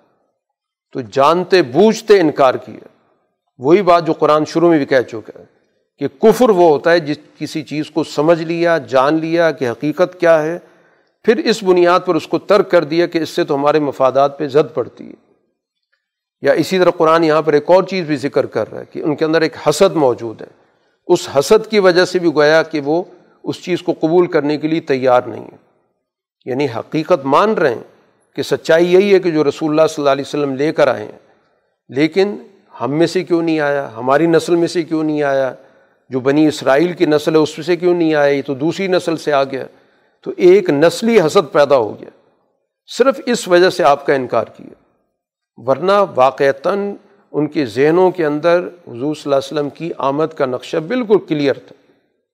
اور یہی وجہ ہے کہ جب رسول اللہ صلی اللہ علیہ وسلم نے مکہ کے اندر رہتے ہوئے مدینہ سے آنے والوں سے گفتگو کی تھی، تو یہ مدینہ کے جو بعد میں انصاری صحابہ کہلائے، ان انصاری صحابہ نے آپ کی گفتگو سن کر فوراً اندازہ کر لیا کہ یہ وہی گفتگو ہے جو ہمارے ہاں یہودی کر رہے ہیں، کہ ایک نبی نے آنا، انتظار میں ہے تو قبل اس کے کہ وہ اس اچھے کام میں ہم سے آگے بڑھ جائیں ہم ایمان لے آئیں۔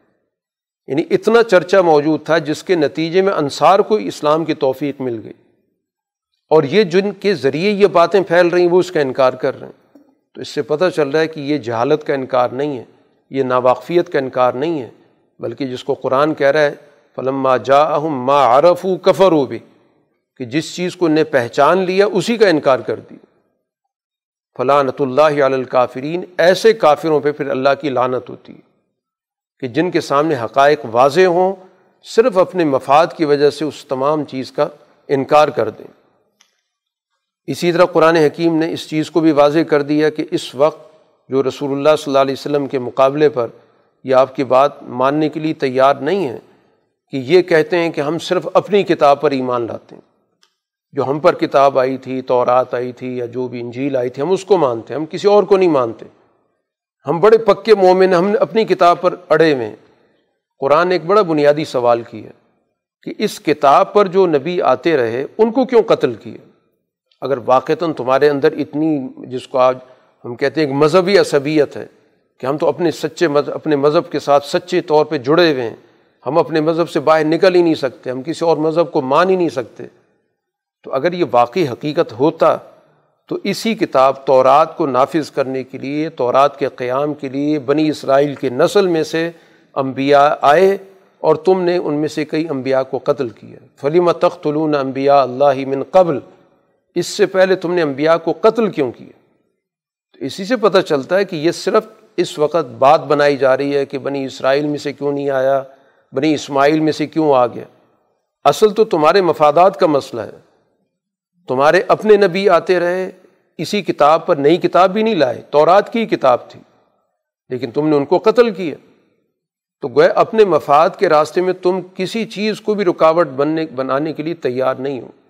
اپنی نسل کا بھی آدمی آیا، تم نے اس کو بھی مار دیا۔ اپنی کتاب پر آدمی آیا، تم نے اس کو بھی قتل کیا۔ اب تو یہ صرف بات بنانے کے لیے کہ ہماری نسل کا مسئلہ آ گیا۔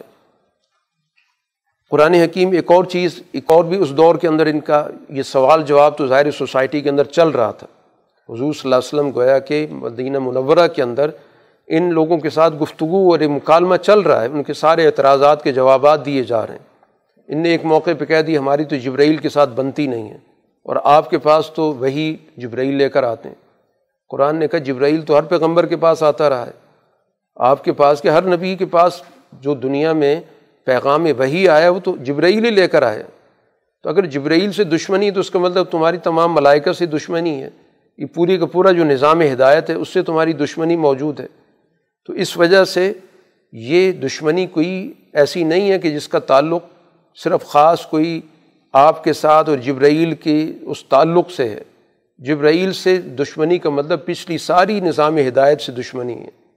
صرف آپ کی ذات کے ساتھ دشمنی کا معاملہ نہیں ہے۔ اور جو اللہ سے، ملائکہ سے، رسولوں سے، جبرائیل سے مکائل سے جس سے بھی عداوت کرتا ہے، تو پھر اللہ نے بھی عداوت کا اعلان کر دی۔ فعن اللہ ادو للکافرین ان کافروں کا دشمن پھر اللہ بھی ہے۔ اور اس دنیا کے اندر ان کی، اس دشمنی کو ختم کیا، مغلوب کیا حضور صلی اللہ علیہ وسلم کے ذریعے۔ اسی طرح جب کوئی قوم مذہب کی حقیقی تعلیمات سے دور ہو جاتی ہے، تو ان کے اندر شعبدوں کا بڑا رواج ہوتا ہے۔ جادوگری کا، عملیات کا، وظائف کا، اس طرح کے دور دراز کے فلسفوں کا۔ اصل کتاب رہ جاتی ہے، جس کو قرآن یہاں ذکر بھی کر رہے کہ کتاب کو تو پس پوش ڈال دی ہے۔ اور اس کی جگہ پر جو اس طرح کی غیر ضروری چیزیں، شعبدے کی چیزیں، ان کو اپنی زندگی کا ان نے مقصد بنا لیے بتبا ماتت الشیاطین علام الکی سلیمان حضرت سلیمان علیہ السلاۃ والسلام کی حکومت کے دور کے اندر جو شیاتی نے کچھ باتیں ادھر ادھر کی بنا رکھی تھی، اس کو نے اپنا زندگی کا نصف العین بنا لیا، اس کو اپنے لیے پیغام رہنمائی مان لیے حالانکہ سلمان علیہ السلام کا ان چیزوں سے کوئی تعلق ہی نہیں تھا۔ یہ تو شیاطین کا نظام ہوتا ہے، جو لوگوں کو گمراہ کرنے کے لیے مختلف تدابیر اختیار کرتا ہے، مختلف قسم کے وہ شعبدے بناتا ہے، مختلف قسم کی جادوگریاں تیار کرتا ہے، مختلف قسم کے لوگوں کے درمیان ادھر ادھر کی باتیں پیدا کرتا ہے، مستقبل کے حالات ان کو بتانے لگ جاتا ہے، کاہن پیدا کر دیتا ہے۔ تو یہ جتنا بھی سسٹم اس طرح کا بنتا ہے، جس کو عام طور پہ ہمارے یہاں روحانیات کہا جاتا ہے۔ یہ عملیات کا نظام، یہ سارا کا سارا خود ساختہ نظام ہمیشہ کتاب کے مقابلے پر آتا ہے، ہدایت کے مقابلے پر آتا ہے۔ سچائی سے کاٹنے کے لیے آتا ہے۔ اس کے اندر چیزیں خلط ملت ضرور ہوتی ہیں۔ کوئی جملہ قرآن کی آیت کا بھی شامل ہو جائے گا۔ لیکن سارے کے سارے کا مقصد بنیادی طور پر اصل کتاب سے کاٹنا ہوتا ہے۔ یہ گویا کہ سارا عمل اسی لیے ہوتا ہے کہ سوسائٹی کے اندر فساد پیدا کیا جائے۔ سوسائٹی کے اندر گروہیتیں پیدا کی جائیں۔ سوسائٹی کو تقسیم کیا جائے۔ اس لیے وہ علم حاصل کرتے ہیں جس کو قرآن کہتا ہے کہ ما یفرقون نبی بین المرء وزوجہ کہ سوسائٹی کے اندر تقسیم ہو، جھگڑے پیدا ہوں۔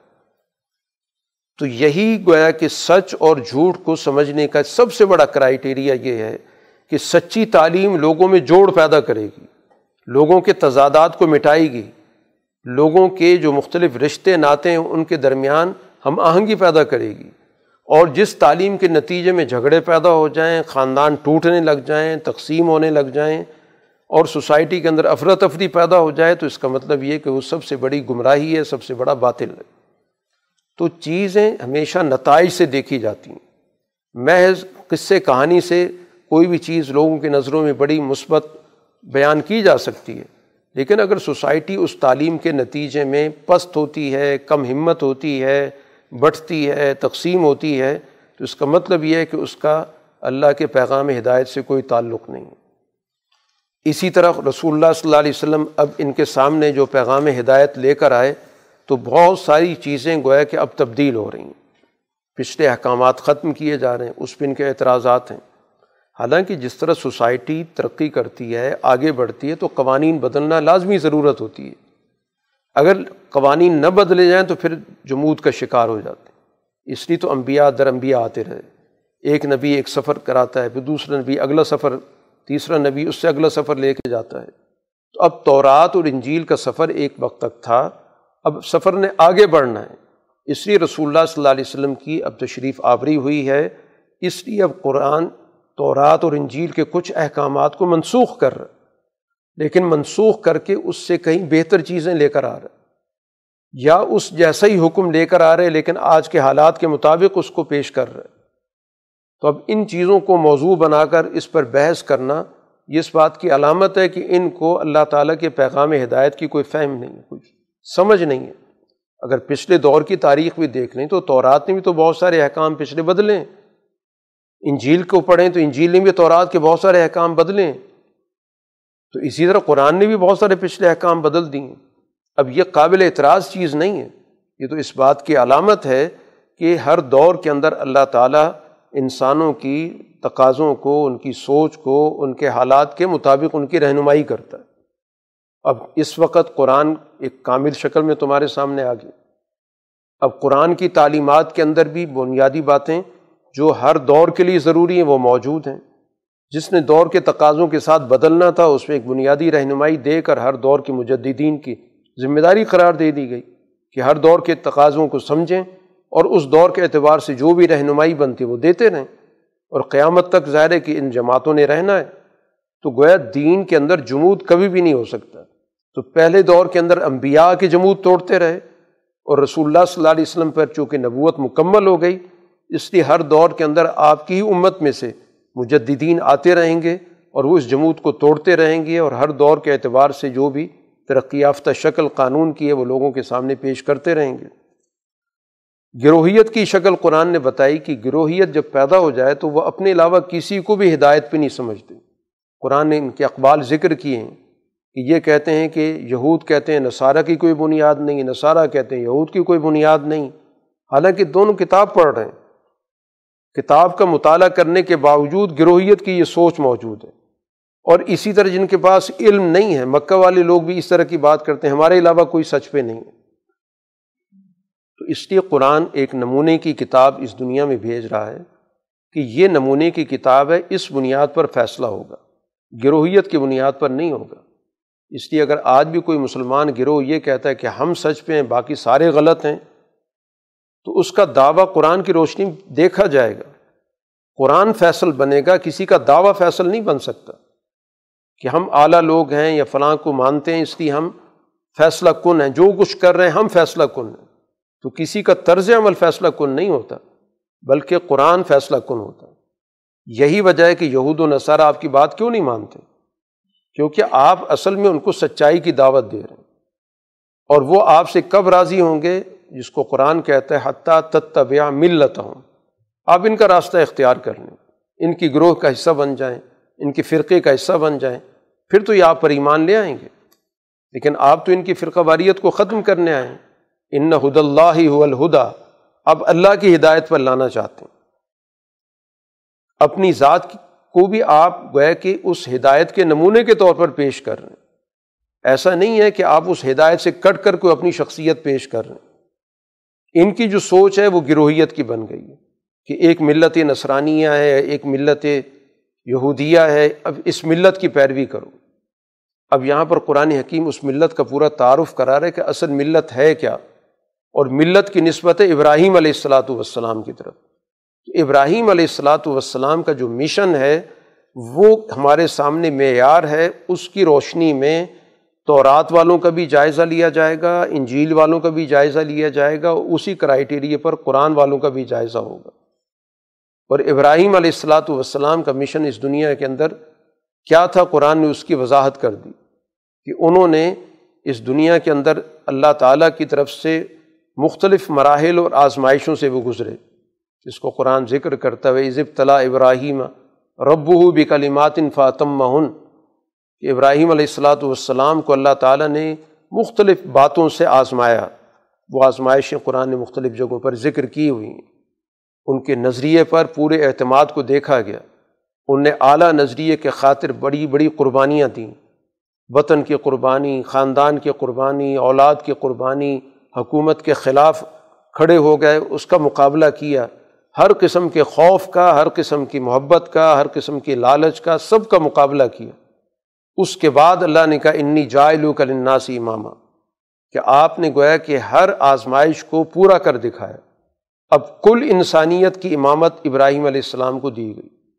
اور ابراہیم علیہ السلاۃ والسلام کا جو مشن تھا، اس کا قرآن نے تعارف کرا دیا۔ کہ سب سے پہلے تو ایک مرکز قائم کیا گیا۔ تو اس مرکز کی نسبت ابراہیم علیہ السلام کی طرف ہے۔ اور پھر اس مرکز کے احیاء کے لیے جو ابراہیم علیہ السلاۃ والسلام نے اللہ سے دعا کی تھی، تو اس دعا کے اندر بھی دو بڑی بنیادی باتیں کی گئیں۔ جن کا تعلق سوسائٹی کی بنیادی اصولوں سے کہ ایک تو اس علاقے کو امن والا بنا، اجعل حاضل بلدا آمن گویا سوسائٹی کی سب سے بڑی اور بنیادی ضرورت امن کا قیام ہے۔ کہ سوسائٹی کے اندر لوگوں کے حقوق محفوظ ہوں، جانیں محفوظ ہوں۔ ان کی عزتیں محفوظ ہوں، ان کے مال محفوظ ہوں، سوسائٹی کے اندر ان کو کسی قسم کا خوف نہ ہو۔ سب سے پہلی دعا گویا کہ ابراہیم علیہ السلام نے بیت اللہ کے قیام کے بعد سوسائٹی کے امن کی کی۔ اور دوسری دعا یہ کی کہ ورژ اہل منسمرات کہ ان کو معاشی طور پر آسودہ کر، ان کو معاشی خوشحالی دے۔ اب دعا تو انہوں نے، ان لوگوں کے لیے کی جو ایمان لانے والے۔ اللہ نے کہا کہ نہیں، آپ کی اس دعا کا دائرہ وسیع ہونا چاہیے۔ وہ من کفرا یہ رزق اس دنیا کے اندر کافروں کو بھی ملے گا۔ ہوگا اس دنیا کی حد تک ہی۔ اس کے بعد تو پھر ان کو اپنی کرتوتوں کی سزا کا سامنا کرنا پڑے گا۔ لیکن دنیا میں رزق سے کسی کو محروم نہیں کیا جائے گا۔ یہ ملت ابراہیمی کہ ایک مرکز کا قیام جو اللہ سے تعلق جوڑنے کے لیے ہے اور اس کے نتیجے میں ایک پرامن معاشرت اور ایک خوشحالی کی معیشت۔ یہ گویا کہ ابراہیم علیہ السلاۃ والسلام کی ملت کا تعارف۔ اور اس مقصد کے لیے انہوں نے باقاعدہ اللہ سے دعا کی کہ اس مقصد کو آگے بڑھانے کے لیے ان کی نسل میں سے ایک جماعت پیدا کر۔ امن ضروری یتینہ امتم مسلم تلق کہ اب یہ کام عملی شکل کیسے پائے گا؟ باقاعدہ اس کے لیے ایک جماعت ہونی چاہیے۔ اب ایک جماعت ہے تو اس جماعت کا ایک قائد بھی چاہیے۔ اس کے لیے بھی دعا کی کہ اس جماعت کو ایک اعلیٰ درجے کی قیادت عطا کر۔ یہ وہی قیادت ہے جو رسول اللہ صلی اللہ علیہ وسلم کی شکل میں آئی کہ جو اس سوسائٹی کے اندر اللہ کے پیغام کو منتقل بھی کرے، ان کو کتاب و حکمت کی تعلیم بھی دے، ان کے اندر اعلیٰ اخلاق پیدا کرے، یہ ہے ملت کا تعارف۔ اب اس ملت سے جو انحراف کرتا ہے، اس کو قرآن کہتا ہے صفیہ نفسہ، یہ احمق ہوتا ہے۔ یہ حماقت ہے، بے شعوری ہے جو اس ملت کا انکار کرتا ہے۔ ابراہیم علیہ السلاۃ والسلام کی یہ ملت ہے۔ اب اس ملت کے احیاء کے لیے رسول اللہ صلی اللہ علیہ وسلم اس وقت دنیا کے اندر مبوس ہوئے اب وہ کسی اور گروہی ملت کو قبول نہیں کر سکتے، بلکہ انہوں نے اپنی ذاتی ملت بھی نہیں قائم کی۔ انہوں نے ابراہیم علیہ السلام کے حوالے سے تعارف کرایا۔ اور اس بات کو گویا کہ بنیادی طور پر ایمانیات کا حصہ بنا دیا کہ جس میں قرآن باقاعدہ دعوت دے رہا ہے، اس بات کی کہ ایمان لاؤ اس بات پر کہ جو اللہ نے مجھ پر نازل کیا، ہم پر نازل کیا وہ ماں الا ابراہیم و اسماعیل و اسحاق، یعقوب، یہ سارا دنیا کے اندر جتنی بھی وہی آئی، ہم سب پر ایمان رکھتے ہیں یہ ملت ابراہیمی، کہ جس میں کسی قسم کی گروہیت موجود نہیں ہے۔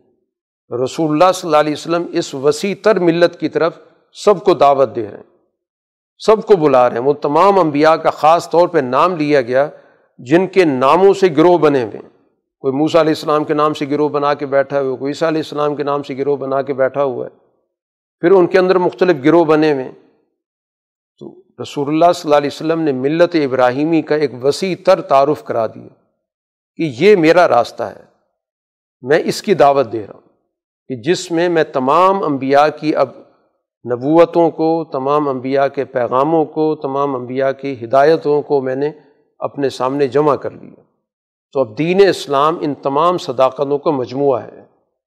اس کی دعوت گویا کہ آپ نے کل انسانیت کو دی ہے اور اسی کی طرف سب کو بلایا ہے۔ فعین آمن بمسلی ماں آمن تم بھی فقط احتد اب اس پر آپ کی جماعت ایمان لائی ہے۔ دنیا کو بھی یہ کہا جا رہا ہے کہ اس طرح وسیع سوچ کے ساتھ ایمان لے کر آؤ تو ہدایت تب ملے گی۔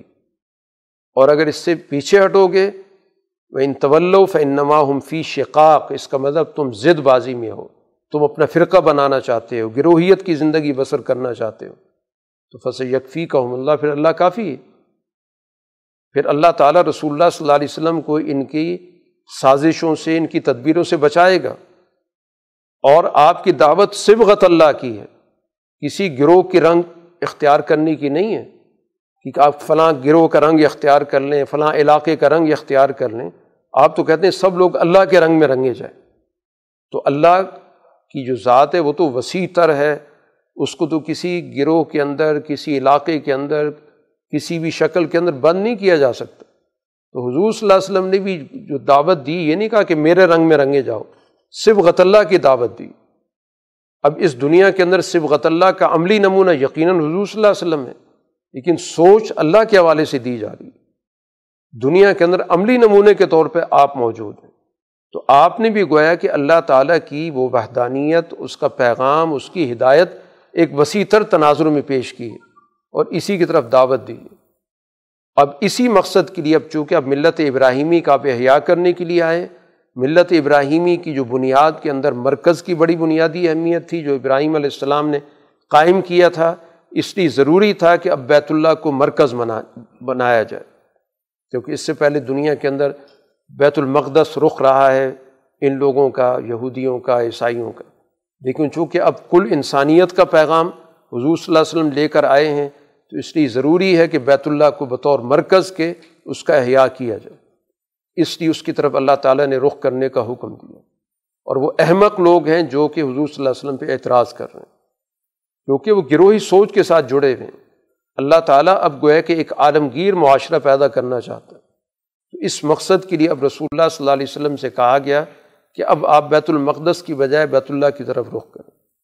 بیت المقدس کی طرف رخ کرا کے در حقیقت اس بات کو ثابت کر دیا گیا کہ حضور صلی اللہ علیہ وسلم کسی طور پر بھی کسی گروہی سوچ کے حامل نہیں ہیں ورنہ مکہ میں رہنے والے آدمی کے لیے تو سب سے بڑی ترجیح بیت اللہ کی طرف رخ کرنا تھا۔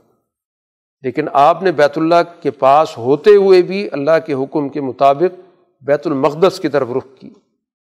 تو اس طرح گویا کہ آپ نے اپنی عالمگیریت کو ثابت کر دیا۔ مدینہ کے اندر آ کے بھی سولہ سترہ ماہ آپ نے بیت المقدس کی طرف رخ کی۔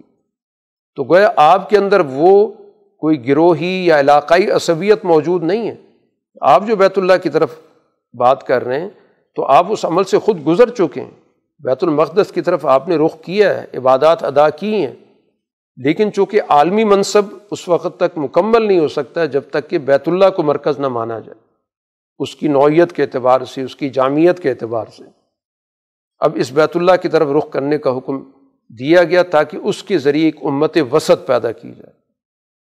وہ جو معتدل امت ہو، جو کل انسانیت کے لیے رہنما بنے لتکون شہدا الناس، جو کل انسانیت کے لیے رہبر بنے، ان کے لیے گواہ بنے، تو اب اس امت کو، آپ کی جماعت کو کل انسانیت کی رہنمائی کے منصب پہ فائز کیا گیا۔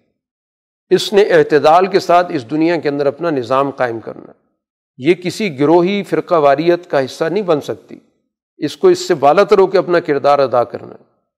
اس لیے گویا کہ تمام گروہوں کو، تمام فرقوں کو دعوت دے دی گئی کہ رسول اللہ صلی اللہ علیہ وسلم کی دعوت ملت ابراہیمی کی ہے، آپ کی عالمی دعوت ہے اور اس عالمی دعوت کے قیام کے لیے آپ پر ایمان لانے والی جماعت کو بھی اسی طرح کی ذمہ داری عالمی سطح کی دی گئی ہے۔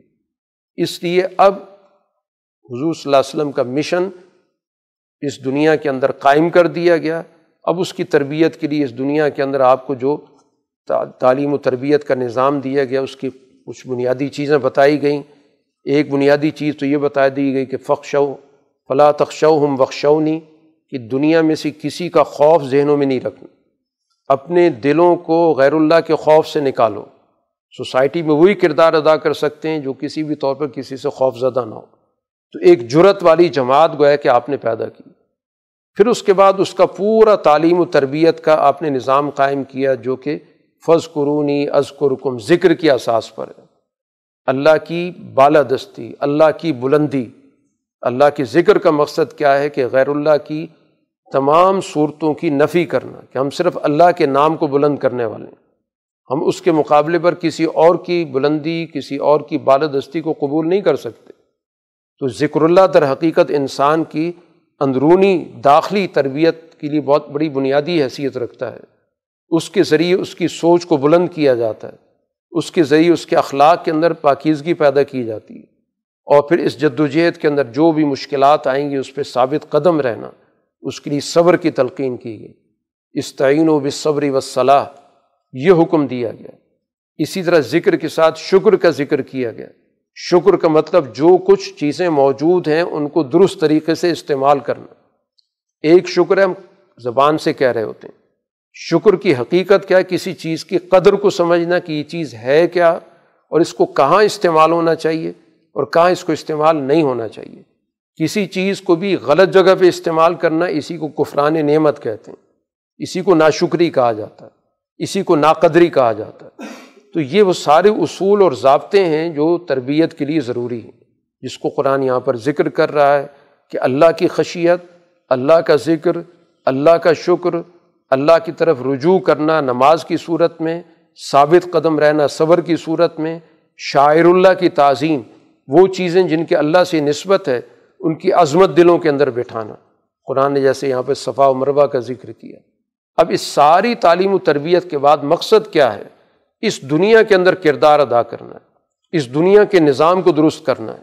جس کے لیے قرآن حکیم نے یہ ساری تفصیلات بیان کی۔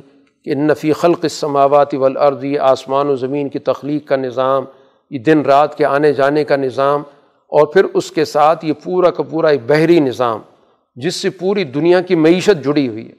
آج تک دنیا کی معیشت کے اندر اس جہاز رانی کا اور اس سمندری نظام کا بڑا بنیادی کردار ہے، جس کے ذریعے دنیا کے وسائل ایک جگہ کی دوسری جگہ پر جاتے ہیں، دوسری جگہ کی تیسری جگہ پہ جاتے ہیں۔ ایک جگہ کی پیداوار سے دوسری جگہ کے لوگ فائدہ اٹھاتے ہیں۔ وہاں کی پیداوار دوسری جگہ پہ پہنچ رہی ہے۔ تو تجارت کا ایک عالمی نظام ظاہر ہے کہ اس کی بنیاد پہ کھڑا ہے، جس کو ہم جہاز رانی کا نظام کہتے ہیں۔ اسی کو قرآن نے کہا ولفل قلتی تجریف البحر بما ینفع الناس۔ کہ جس کے ذریعے کل انسانیت کے نفی کی چیزیں ان جہازوں کے نظام کے ذریعے دنیا میں آ جا رہی ہیں۔ اور پھر اسی طرح اللہ تعالیٰ نے آسمانوں سے پورا کا پورا ایک بارشوں کا نظام رکھا۔ جس سے زمینوں سے پیداوار اور یہ پیداوار بھی کل انسانیت کے لیے، پھر دنیا کے اندر بے شمار قسم کے جانور رکھے گئے، جن سے انسان فائدہ اٹھا رہا ہے، ان سے اپنی خوراک حاصل کر رہا ہے، اس سے اپنا لباس حاصل کر رہا ہے، اور دیگر اس کی بہت ساری ضروریات کے اندر یہ سارا کا سارا نظام قائم، کام کر رہا ہے۔ تصریف رہا اللہ تعالیٰ نے ہواؤں کے چلنے کا ایک نظام قائم کر دیا۔ ان ہواؤں کے ذریعے انسان بہت ساری فوائد حاصل کر رہا ہے۔ اس کے ذریعے اپنا پورا کا پورا دنیا کے اندر نظام چلا رہا ہے۔ سارا اس دنیا کے اندر ہواؤں کو مسخر کر کے اس کے ذریعے اب بجلی پیدا کی جا رہی ہے، کارخانے چلائے جا رہے ہیں۔ تو یہ سارا تصریف ریاح کا اللہ تعالیٰ نے انسان کو علم عطا کر دیا۔ اسی طرح اللہ تعالیٰ نے اصحاب المسخر، جو اوپر آسمان اور زمین کے درمیان کا جو نظام ہے، مختلف قسم کے بخارات ہیں، ان بخارات کو مسخر کر دیا۔ اسی سے پھر انسان کے اندر وہ علم آیا جس کے ذریعے وہ اس ٹیم تک پہنچا، جس کے ذریعے پھر اس دنیا کے اندر اس نے اس کے ذریعے بہت کارخانوں کا اور صنعتوں کا نظام قائم کر دیا۔ تو اب یہ سارا کا سارا گرد و پیش کا جو نظام ہے، قرآن کہتا ہے لایات القومی یاقلون۔ یہ غور و فکر کرنے والوں کے لیے اس کے اندر بہت ساری نشانی ہیں۔ ان پہ مزید غور و فکر کریں، کیا گیا تو دنیا کے اندر کتنے علوم پیدا ہو گئے۔ انہیں یہی ساری یہ بنیادی چیزیں جتنی بھی علوم دنیا کے اندر آپ کو تمدن کی، ترقی کے نظر آتے ہیں، یہ سارے کے سارے علوم بنیادی طور پہ انہیں سے پیدا ہوئے یہ انسان کے غور و فکر کے نتیجے میں یہ خام مال تھا، یہ خام چیزیں تھیں جن پر انسان نے غور و فکر کیا اور پھر دنیا کے اندر اپنی تمدن کو بہتر کرنے کے لیے نت نئے علوم پیدا کیے، صنعتیں پیدا کیں اور اس سے وہ دنیا کے اندر فائدہ اٹھا رہا ہے لیکن یہ بات ضروری ہے کہ اس تمام سسٹم سے کوئی بھی ذاتی یا گروہی فائدہ نہ اٹھائے۔ جو سوسائٹی کے اندر صنعتوں پر قابض ہو گئے سرمائے پر قابض ہو گئے، وسائل پر قابض ہو گئے، ان کو قرآن اندادن کہتا ہے۔ مومن اللہ سے معیت تخذ دون اللہ اندادن اللہ کے مقابلے پہ شریک بن جاتے ہیں۔ تو ہر دور کے اندر شریک کی شکلیں بدلتی رہتی ہیں۔ آج دنیا کے اندر جن لوگوں کے پاس یہ سارے ذرائع، وسائل کا قبضہ ہے انہوں نے اب لوگوں کی قسمتیں لکھنی شروع کر دیں۔ لوگوں کے مستقبل کے فیصلے کرنے شروع کر دیے۔ ان کو اپنے سامنے جھکانا شروع کر دیا۔ ان کے فیصلوں پہ اثر انداز ہوتے ہیں۔ تو یہ در حقیقت اسی طرح کی بت پرستی کا ایک نظام پیدا ہو گیا۔ جس پہ اگرچہ مذہب کی چادر نہیں ہے، لیکن بنیادی طور پر اس کے ذریعے جو پستی ہے ذہنوں کی، وہ اسی بنیاد پر پیدا کی جا رہی ہے۔ حالانکہ یہ سارا کا سارا یہ نظام یہ اللہ نے پیدا کیا۔ اس میں ان کا کوئی عمل دخل موجود نہیں ہے، یہ صرف قابض ہیں، قبضہ کیا ہوا ہے۔ اور اس کی بنیاد پر یہ دنیا میں اپنی حکومت، اپنے فیصلے، اپنے قوانین مسلط کرتے ہیں۔ اور اس کے نتیجے میں دنیا کے اندر بہت سارے لوگ ان کے ساتھ جڑے ہوئے بھی ہیں۔ غلط نظاموں کے ساتھ ان کا تعلق ہے، اس کو وہ پسند کرتے ہیں۔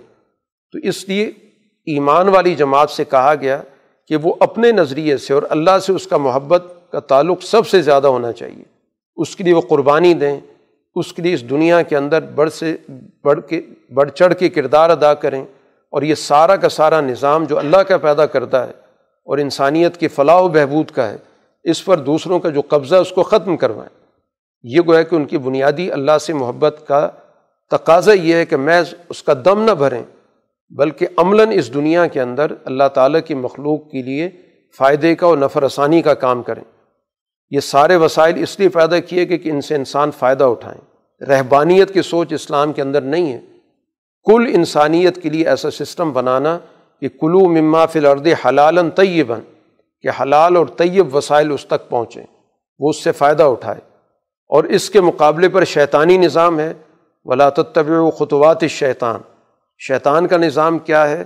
یا مرکم بسو الفاشا وہ ایسا نظام قائم کرتا ہے جس میں لوگوں کی اذیت ہوتی ہے، ضرر پہنچاتا ہے۔ لوگوں کے معاملات کے اندر وہ حدود سے تجاوز کرتا ہے، جس کو فحشا کہا جاتا ہے۔ تو فحشا کا مطلب دوسروں کے معاملات میں مداخلت کرنا، جو انسان کے اندر ایک حد بندی موجود ہوتی ہے، جس کو حیا کہا جاتا ہے، کہ انسان اپنے دائرے میں رہتا ہے۔ جب اس دائرے کو توڑتا ہے، دوسروں کے معاملات میں مداخلت کرتا ہے۔ اسی کو قرآن فحشا کہتا ہے۔ یہ شیطانی نظام کے بنیادی اصول بیان کیے گئے اور اسی طرح خود ساختہ مذہب پیدا کرتا ہے۔ انتقول اللہ مالا تعلمون۔ اللہ کے ذمے بہت ساری چیزیں کرتا ہے جو اللہ نے کہی بھی نہیں ہے۔ وہ اللہ کے ذمے بیان کر کر کے ذمے ڈال ڈال کے کہ مذہب یہ بھی کہتا ہے، مذہب یہ بھی کہتا ہے۔ اس طرح گویا کہ شیطان لوگوں کے ذہنوں پر اپنی سوچ کو، اپنی فکر کو مسلط کرتا ہے۔ تو اس لیے شیطان کے اس طریقۂ واردات کو سمجھو۔ کہ سوسائٹی کے اندر جو بھی تکلیف اور اذیت کی چیز ہوگی، جس سے سوسائٹی کو نقصان پہنچے گا، وہ شیطان کا کام ہوگا۔ جس میں لوگوں کے حقوق ٹوٹیں گے، پامال ہوں گے، ان کے دائرے کے اندر مداخلت ہوگی، وہ شیطانی نظام ہوگا۔ اللہ کے نام سے اپنے خود ساختہ فکر کو مسلط کیا جائے گا، وہ بھی گویا کہ شیطانی نظام ہوگا۔ تو اس وجہ سے اس شیطانی نظام کے خلاف جد وجہد کے لیے رسول اللہ صلی اللہ علیہ وسلم ایمان والی جماعت کو بھی یہی مشن دیا جا رہا ہے کہ کلو من طیبات امار زخناکم سب سے پہلے ایمان والی جماعت اپنے دائرے کے اندر یہ نظام قائم کرے اور اس کی بنیاد پر اللہ کے شکر کا کہ ان اشیاء کو، ان نعمتوں کو درست طریقے سے، درست جگہ پر استعمال کرنے کا نظام قائم کرے۔ پھر اس کے نتیجے میں کل انسانیت کا نظام قائم کرنے کی بنیاد قائم ہوگی۔ یہی وہ راستہ ہے جس کو سوسائٹی تک منتقل کرنا ضروری ہے۔ جو ان حقائق کو چھپاتا ہے، اسی کو قرآن کہتا ہے کہ یہ وہ لوگ ہیں، یکتمون امان ضر اللہ من الکتاب، کہ جو سچائی کو چھپا رہے ہیں، حقائق کو چھپا رہے ہیں، تو در حقیقت یہ اپنے خود ساختہ باتوں کو مذہب کے نام سے پیش کرتے ہیں، یہی در حقیقت اپنے پیٹوں کے اندر جہنم بھر رہے ہیں۔